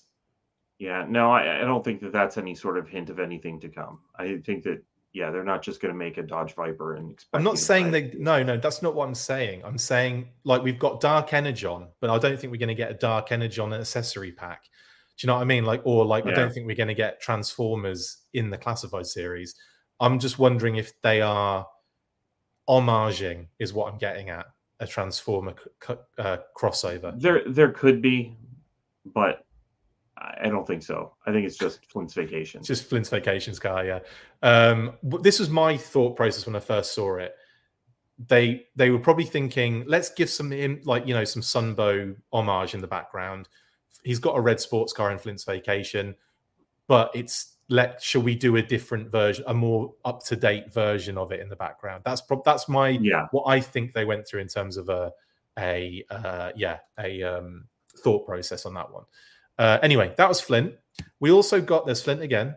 We also got the Python Patrol Ninja. This has been one that's been kind of leaked uh, for a while now in terms of the um, the description of the character. We've known about this for a long time, and finally it's out, and we can see that. Well, we just thought it was a Python Patrol Ninja. We didn't know it was going to be a female ninja, so that's even cooler. Um, what are your thoughts on this one, Pat? I think it's a Kiko's body, Zarana's arms, and Zartan's mask. yeah, but it looks like it might be the Blue Ninja female head with Zartan's mask on it. Yeah, I think the mask actually makes the head look a little bit too large, and maybe a little bit too uh like the mask makes it Overbitey? stick out a little too exactly a little Bit bit too much. Um, so I think that she may end up looking better with that that on. I should say that's even an technically. Technically it is the blue ninja because it's the different feet as well. So yeah, it's re, it's effectively a Kiko slash blue ninja and uh, Zarana's arms and the the mask for Zartan. Yeah, um, I, I I do like the deco though, and I like the design, um, and it'll be interesting to see what what that mask looks like in real life as well. But I don't know, I'm digging it. I think it's kind of cool, wicked concept. I love the extra kind of deco on there on the mask too. Um, yeah, I'm I, I, I know I'm I'm I'm down for that. Um, I'm excited to see all of the packaging and the promo shots. That's what I'm excited to see. Um, then we got Chuckles. So obviously they're kind of showing off Chuckles in a big way. And for a while, I was thinking, oh, we haven't talked about Chuckles because you weren't here last week either. Pat. No, we haven't. ta- take us through your your basic thoughts on Chuckles then. Well, it's the the Brandon Jerwa books on Chuckles were the ones that made me really love Chuckles even more as a character. Obviously, I thought that the figure, the original figure, was cool, and I already liked Chuckles, but I really thought that he was the one that that brought the character to having his own special corner of GI Joe, and Yeah. I think that this this celebrates that. I like that. This is not what I was expecting though, because I think that Chuckles with the armory was what we had originally seen. This I is not an know, yeah. armory. Yeah, This is not an armory. So this is not what I was expecting. I'm Um, glad again- it's not an armory in a sense though, because an armory doesn't really make sense for Chuckles. No, it doesn't. And I, we were looking to see how an armory would make sense. So is it what I was expecting? No, it is not. I was expecting an armory whenever I see a description called armory. Yeah, Um, but yeah, I like the ch- I like the handcuffs. Uh, so Sexy. that's and the fact that it comes with a broken set. I do kind of feel like in this set the jokes on Chuckles. I think I mentioned that to you yeah, because you know he's like making faces at Cobra and hey, I got away with the plans. But if you look closely, the plans are for a Crimson Bat. So I'm sure that when he opens up that folder, it's just going to say it's just a bat, but it's red. That's what I like about this narrative more than anything. It's the fact that he's gone to such degrees, like crazy lengths, to get these files of just what is effectively a bat in red. There you go. Yeah. Congrat- congratulations, Chuckles. Maybe they didn't have the plans for the bat. Maybe it's, you know, you never know. But you're right. They, they yeah, the jokes on Chuckles on this one. Um, I do love all the accessories. I think it's fun that they threw all those in there. This is probably the armory they were talking about, but it comes with the Crimson Strike team, not with Chuckles. Um, so yeah, this this looks like a much more significant three pack style uh, box for the uh, the uh, weapons for those guys, um, which obviously will be a PulseCon exclusive. We might even see that they might even reveal reven- reveal renders of it uh, today at um, the panel. We will have to wait and see. This was the big news, though, Pat. It was the 788 Fire Team reveal and this cheeky Techno Viper that's got everyone in a tizzy because they don't know what's going on, despite the fact I've tried to explain it multiple times. Uh, you've got the 788 Fire Team, and then you've got, in a similar theme, a Techno Viper. Now, we know that he comes with something else. We can't say what it is. We'll just have to wait until the panel reveal today to find out but I think everyone has more or less worked it out from what I was telling them the other day on the on the stream. But what did you think of this as a reveal? We did it. Were you like, wow? Um, or had I already showed you an image of? had I already shown you an image of this? I don't know. Maybe, maybe, maybe not. I don't know. Um, it's. I actually really liked seeing the range viper in here. Uh, Big time. Yeah. So yeah, I think that this is a good way of of supplementing the HISS tank, and there is still that part of me that sees this and goes, "Oh, I'd really like that in four inch scale." Yeah, uh, that would be nice, wouldn't it, as a as a deco for the range viper at that scale? Definitely. Um, some cracking shots of the the artwork. Shout out to Oliver Barrett uh, for some amazing work on this. Um, and this is the Techno Viper, Pat. Does this excite you? Well, I think that this clearly means we're getting a Techno Viper, like a, a standard color Techno Viper as well at some point. Definitely. Yeah, this is clearly linked to the theme uh, for the 788 Fireteam and the HISS tank. Then we had day two, which revealed even more stuff. So we had a, you know, an even like the, so the breakfast. I call it the breakfast at Tiffany's. If that wasn't, it was just a breakfast thing with Hasbro, which sadly I was invited to but couldn't make it. How, oh. sh- yeah, how rubbish that is, eh? Um, anyway, I was also invited to record and film at the Super 7 store with Brian and the Super 7 team uh, before they opened it. Uh, which I mean, I just hmm. couldn't go. I know I had all these opportunities and I couldn't go. I feel so sad. Um, if I'd had a million subscribers, guys, it would have been fine, but I don't. So if we can get the subs up, maybe next year I can go and do all these things and get you like on, you know, at the scene footage and information and all that good stuff that you like from the full force. Anyway, the HISS tank looks glorious in my opinion. There's a this is a final production model or a final production piece. Um, it's exciting because it looks like it's it's the, the real deal, Pat. Yeah, and like I said, I think that whenever we get this in hand, that will better shape our feelings toward HasLabs in the future more so than the Sky Striker did also um, they showed that the like joysticks and and and like levers and stuff work inside on the hand things on the armrests and they move around which is crazy cool. And the um, they showed the seatbelt being taken off as well uh, in a video. So it looks pretty pretty awesome. I'm so excited for this to come in man. I i can't even tell you. This thing is it's going to be massive and also just sensational. There's another image of the uh, the weapons loadout change on the uh, side as well. But anyway, the HISS tank was revealed. We got some promo images as well. The box art looks phenomenal. From uh, again, Oliver Barrett did that. The kind of wraparound freeze, which I thought was interior box art. It said in the blog. So I'm surprised to see it on the exterior, but I'm I'm happy. Maybe there's another sleeve that goes over it, um, and that's what they were talking about. I don't know, but um, it's it looks pretty gorgeous the box art, doesn't it? Yeah, it looks really good. I like uh, it. Then uh, we've got the lineup of figures as well. Um, so we get to see those kind of in full now in their renders. Uh, no, sorry, not renders, in actual physical uh, product photography. Um, all looking very tight. The um, I'm, I'm I'm very impressed with how the tactician turned out. I like that. You know, um, I like how he looks in reality. Is what I'll say on that one. Um, and obviously, Cobra Commander was always going to be superb. But there you go. That's all their loadout and everything, all looking very, very cool. And a couple of shots of everything, obviously, in um, God, that thing's going to be massive. It's going to be massive. Anyway, uh, Storm Stratos has asked, MMS, thank you for the super chat.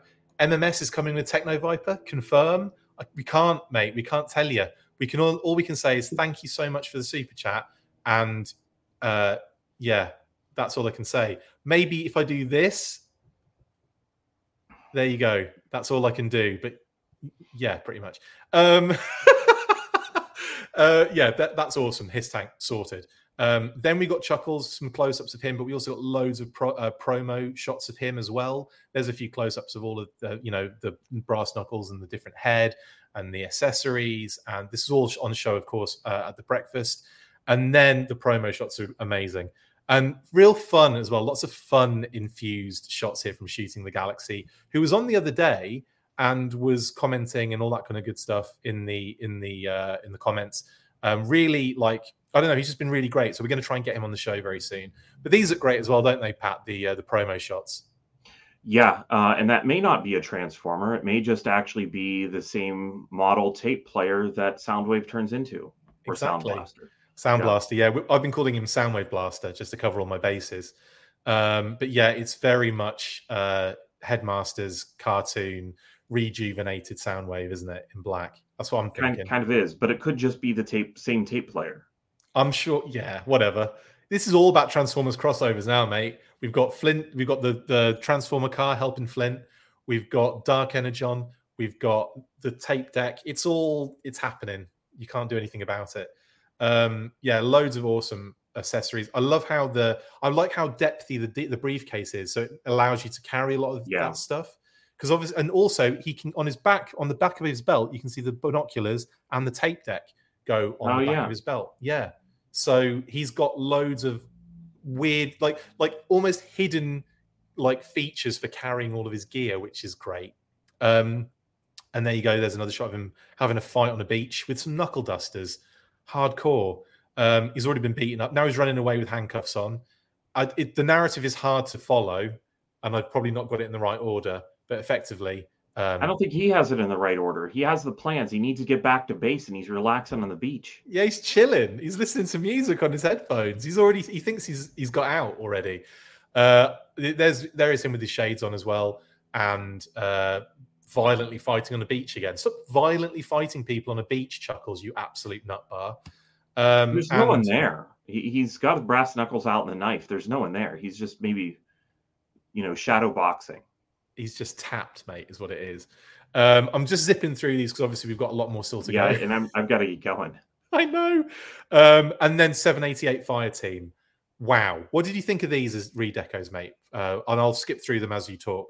I think that they look really good. It's going to be this. This is making this like I passed up that first three pack. This would be hard to pass up. Um, and like I said, I look at these and I'm like, wow, I really would like some three and three quarter inch figures of this same thought process. I, I, I like the, what they've done here. I love the packaging. I love this red mm. line art kind of computer graphics almost. I think it's really sexy. Yeah, we um, often think of of various repaint teams that could happen, but the idea of making a a small collection that maybe will or will not be ever added to in the future that goes specifically with a vehicle, it, it's a, it's a win. Definitely, I love they've all got 788 on there in some different way, shape, yeah. or form. That's just dope. Uh, 110 is the number for this set. And again, lovely um, artwork again by uh, Oliver there on the side. It'd be nice if there were some stickers to cover up the 788 because I think can't you do different? Can you do different numbers on the HISS tank? That's actually a great shout. Yeah. Um, I don't know if they've got different sticker numbers on the HISS tank, but obviously you can do. There'll be like toy hacks ones and all sorts. Yeah. Um, and then we've got the product images, which are stunning. Again, the box art, the figure loadouts here. These obviously it's the same Range Viper, just one without the, the, secondary and the scarf, one with, and also the backpack's not on the other one on the left. But it shows you the whole loadout. Loads of good stuff with the Range Viper. This is turning into one of my favorite Cobra troopers in the classified series for sure. Um, and then of course the the officer looks so good in that deco. I love the vibrant red of the deck, the, logo as well. It really, I don't know, there's something really nice about it, and that's all his loadout too.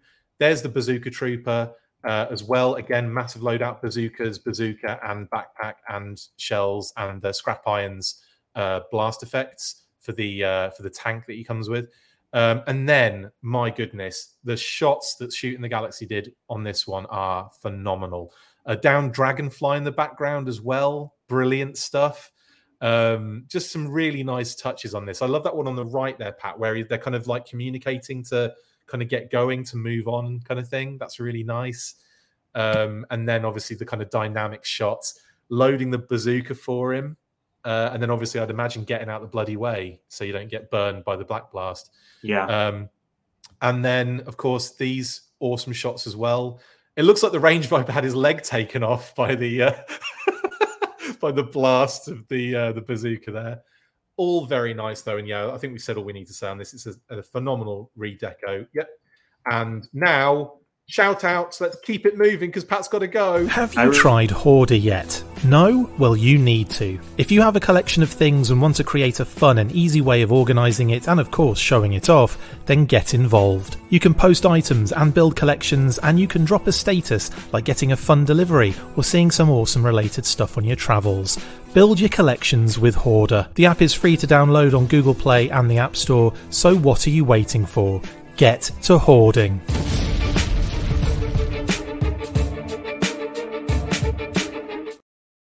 Just going to say I can do this on my own if you want to go now, buddy, and then I'll uh, take the. Well, I'm going to give a shout out to Philip, and then I'm going to go. Okay, cool. There's Philip. There's a shout and out. Don't don't uh, forget uh, later on. Hopefully, he'll be uh, live streaming those panels, uh, and I really hope that he gets some some sleep.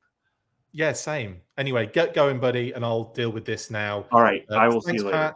See you later, buddy. Boom. Thanks. Switched. Bosh. Done. That was smooth enough, wasn't it? That was kind of smooth. Um, anyway, thanks, Pat. Sorry, I've gone over. I've gone over time as always, and he's going to be late now. I feel bad, but shout out to Phil. Uh, thanks. Shout out to Pat as well for doing the longest show ever again.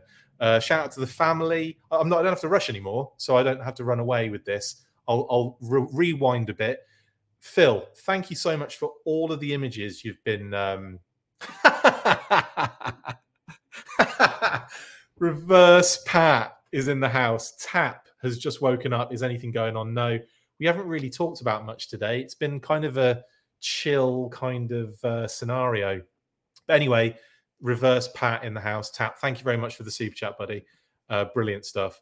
Um, who works during SDCC? Says RKW. Well, people at SDCC do, but yeah, who else does? Crazy stuff. Um, anyway, I'm glad he got the. I'm glad he got Phil's shout out before he had to leave and I'm glad it wasn't too jerky of a, of a switch over there. Anyway, massive shout out to the family, to the folks in the UK and everyone in the UK and everyone in the US, uh, and of course to Kate and Phoebes. Um, massive shout out to all the fam, um, and then of course to Brian Sauer. Massive shout out for the graphics and disassembly required. Yes, um, another shout out for this November third and fourth, Hy-Vee Hall. It's or it's been announced. I don't think anything is up yet in terms of ticket sales, but as soon as they are, we will let you know. But just keeping you aware that Assembly required the 12th annual GI Joe convention in Iowa is going forward. It's it's usually assembly required, but obviously it's got a, a, a dreadnought theme, and it's going to be disassembly on this one, which is fun. Uh, so anyway, that's good stuff. Also, we've got another update for Armor. So thanks to uh, Brian for letting us kind of reveal this information. It'll be going up, I imagine, very shortly on their Facebook page and ours when we share it. Uh, but another memorandum has come through from Extensive Enterprises. This time it's about gear kits, pre orders, of course, and armor, the event date itself. Excuse me.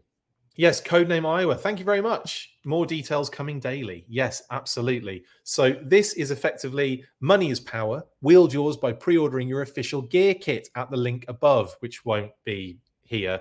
The link above will be, you know, obviously on the actual post that codename Iowa do. Um, but anyway, yes, uh, the gear kits uh, quantities are limited. Uh, scarcity is a motivator. Make haste capitalism only succeeds with your active participation. And I can tell you a little bit about the gear kits because they are kind of up on their website at the moment. Now, I say that, can I? Yes, I can. So there are three types of gear kit, I believe. Um, we have got the, um, we'll start with this version, the uh, 2023 Armor Call Me Fred 4 inch gear kit is a hundred bucks and features the following items a 6x9 cell pop card back featuring Tomax and Xamot, set of two. EE parking pass, two sided plastic. That's hilarious. Um, an extensive enterprises notebook and pen set, 50 page spiral bound. I like the sound of that. Might have something to do with the thing we're looking at on screen at the moment. A Crimson Command sticker set, high quality vinyl die cut. Uh, the stickers are always high quality. It's amazing. Um, they're great. Replica blueprint for a Cobra Ferret four wheeler. Love that as well. Classified collector's catalog with checklist. They're always really nice. Like almost like a fold out uh, product like leaflet from back in the day, but they've done it for classified. It's so good. Uh, Crimson Crunch single serve cereal box. Uh, an Extensive Enterprises Company Picnic official t shirt. Choose your size.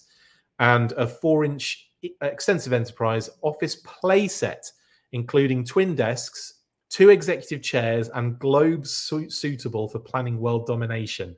So that's 118 scale, and I believe that's the cardboard ones they put together. They're they're amazing. So this gear kit is phenomenal, and for any four inch collectors, um, it sounds like a must for for me. Now, there is also a six inch gear kit uh, called the Which Twin Are You set, uh, also 100 bucks, and it comes with the same things um, that I said previously the uh, Cell Pop card backs, uh, the E parking pass, the Notepad book with pen, the uh, Crimson Command sticker set, the replica blueprint for the Cobra Ferret four wheeler, the classified collector's catalog checklist, Crimson Crunch cereal box, uh, the company picnic official t-shirt but then it has six inch double trouble accessory pack including hooks and zip line dual laser pistols chemical can, and briefcase. How awesome is that? So they're going to be like little, you know, accessory accessories for your, your classified figures, and then a six-inch diorama backdrop at 112 scale, which I I don't know what it is yet. Can you tell what it is yet? Uh, but I imagine it's going to be some sort of extensive enterprises kind of like office maybe kind of scenario. I don't know. Uh, maybe codename Iowa will give us more details over the coming days. Now, there's one more option for uh, the executive level gear kit at 135 bucks, and I believe that is everything I've just mentioned. Um, there's more actually involved in this one, I believe. So let's go through it just in case. Tomax and Xamot, 6 by 9 cell pop card back set of two. Getting down to business, Tomax and Xamot, 6 by 9 cell pop card back set of two. So four cell pop card backs the parking pass, the notebook and pen, uh, the Employee of the Month award. This new exclusive exclusive EE Employee of the Month award, eight by ten plexiglass plaque.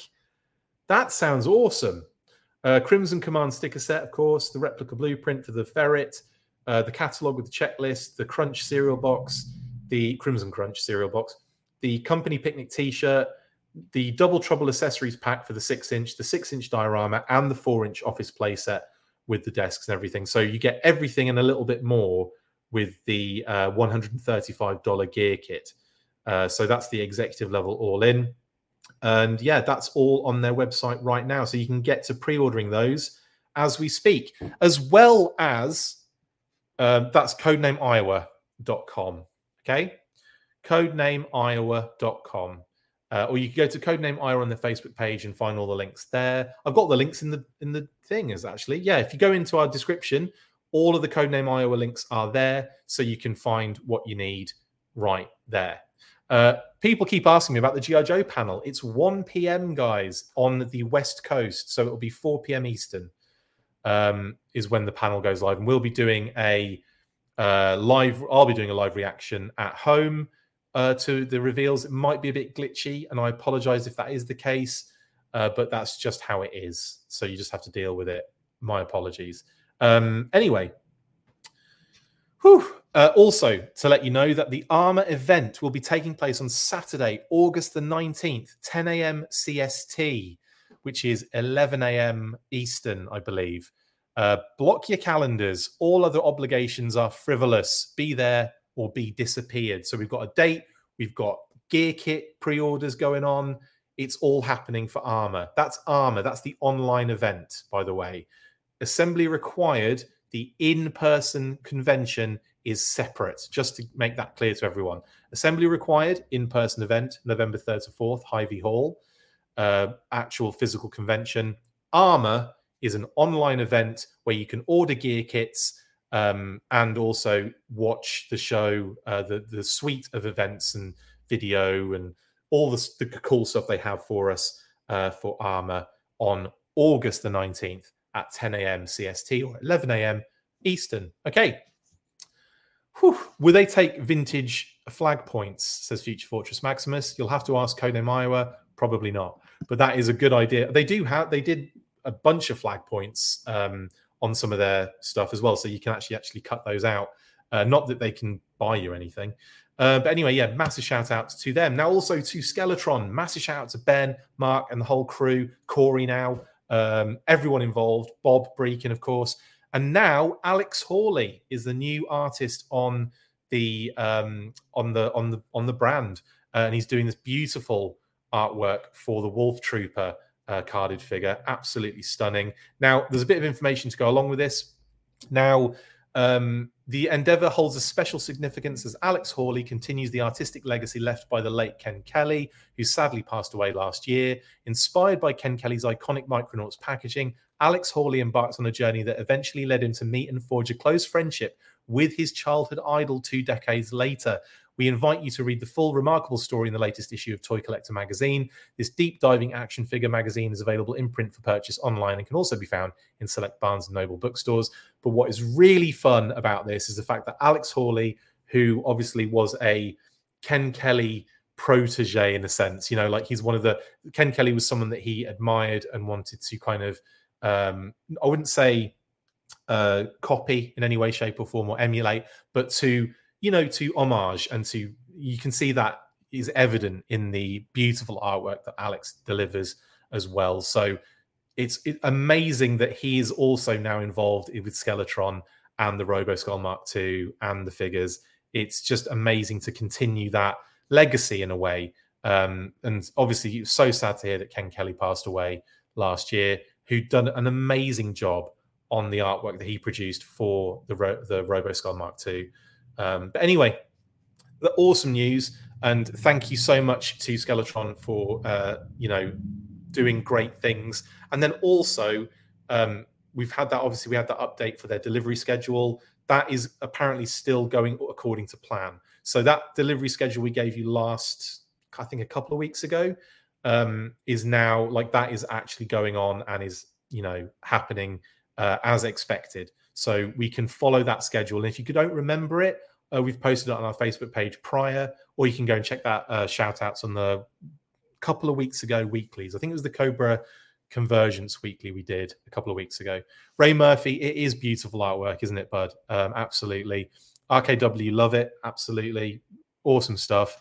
Uh, can't wait to get that stuff in hand as well. It's, it's, it's, yeah, um, very exciting stuff. Anyway, wow another two hour special. Sorry, Pat, um, but he did stay with us as long as he could. Um, anyway, t- whew, it's been a lot to talk about, and it just keeps getting more and more ridiculous. There's going to be even more to talk about today when I go live later to talk about the reveals from the panel. It's, I'm just, uh, I'm so tired, so exhausted, but I love this stuff and I wouldn't have it any other way. Thank you to all our viewers, everyone in the comments today. There's been so many of you. It's been ridiculous. Thanks for all the super chats. Thank you for our pa- patrons as well. We've had loads of new patrons join us on our Patreon page. Thank you so much. Um, we will have another Intel Q and A um, very soon. I was going to do it this morning, but we ha- I have to fit other things in. So yeah, I will have to take a four-hour nap, won't I? I definitely will. Uh, thank you, Future Fortress Maximus. Um, like I said, we'll have loads more content coming. Like I said, that reveal today. Can't wait. I'll try and get all of. I'll try and get it all done as quickly as I can, uh, but I will have to get the slideshow sorted, and then um, you know all that graphics and stuff. And then as soon as we can go live, I will. But we will be following their panels as soon as we can after the fact, uh, and we will be sharing Phil Donnelly's live stream of that particular panel as well uh, uh, hopefully, if all goes to, to plan. So, see you guys later. It's been an absolute pleasure. Stay fresh cheese bags if you can in this heat. It's so hot where I am as well. I, I can't even tell you. Probably it's hot everywhere. Um, anyway, stay fresh cheese bags. After three, you know what to do. One, two, three, full force and sleep.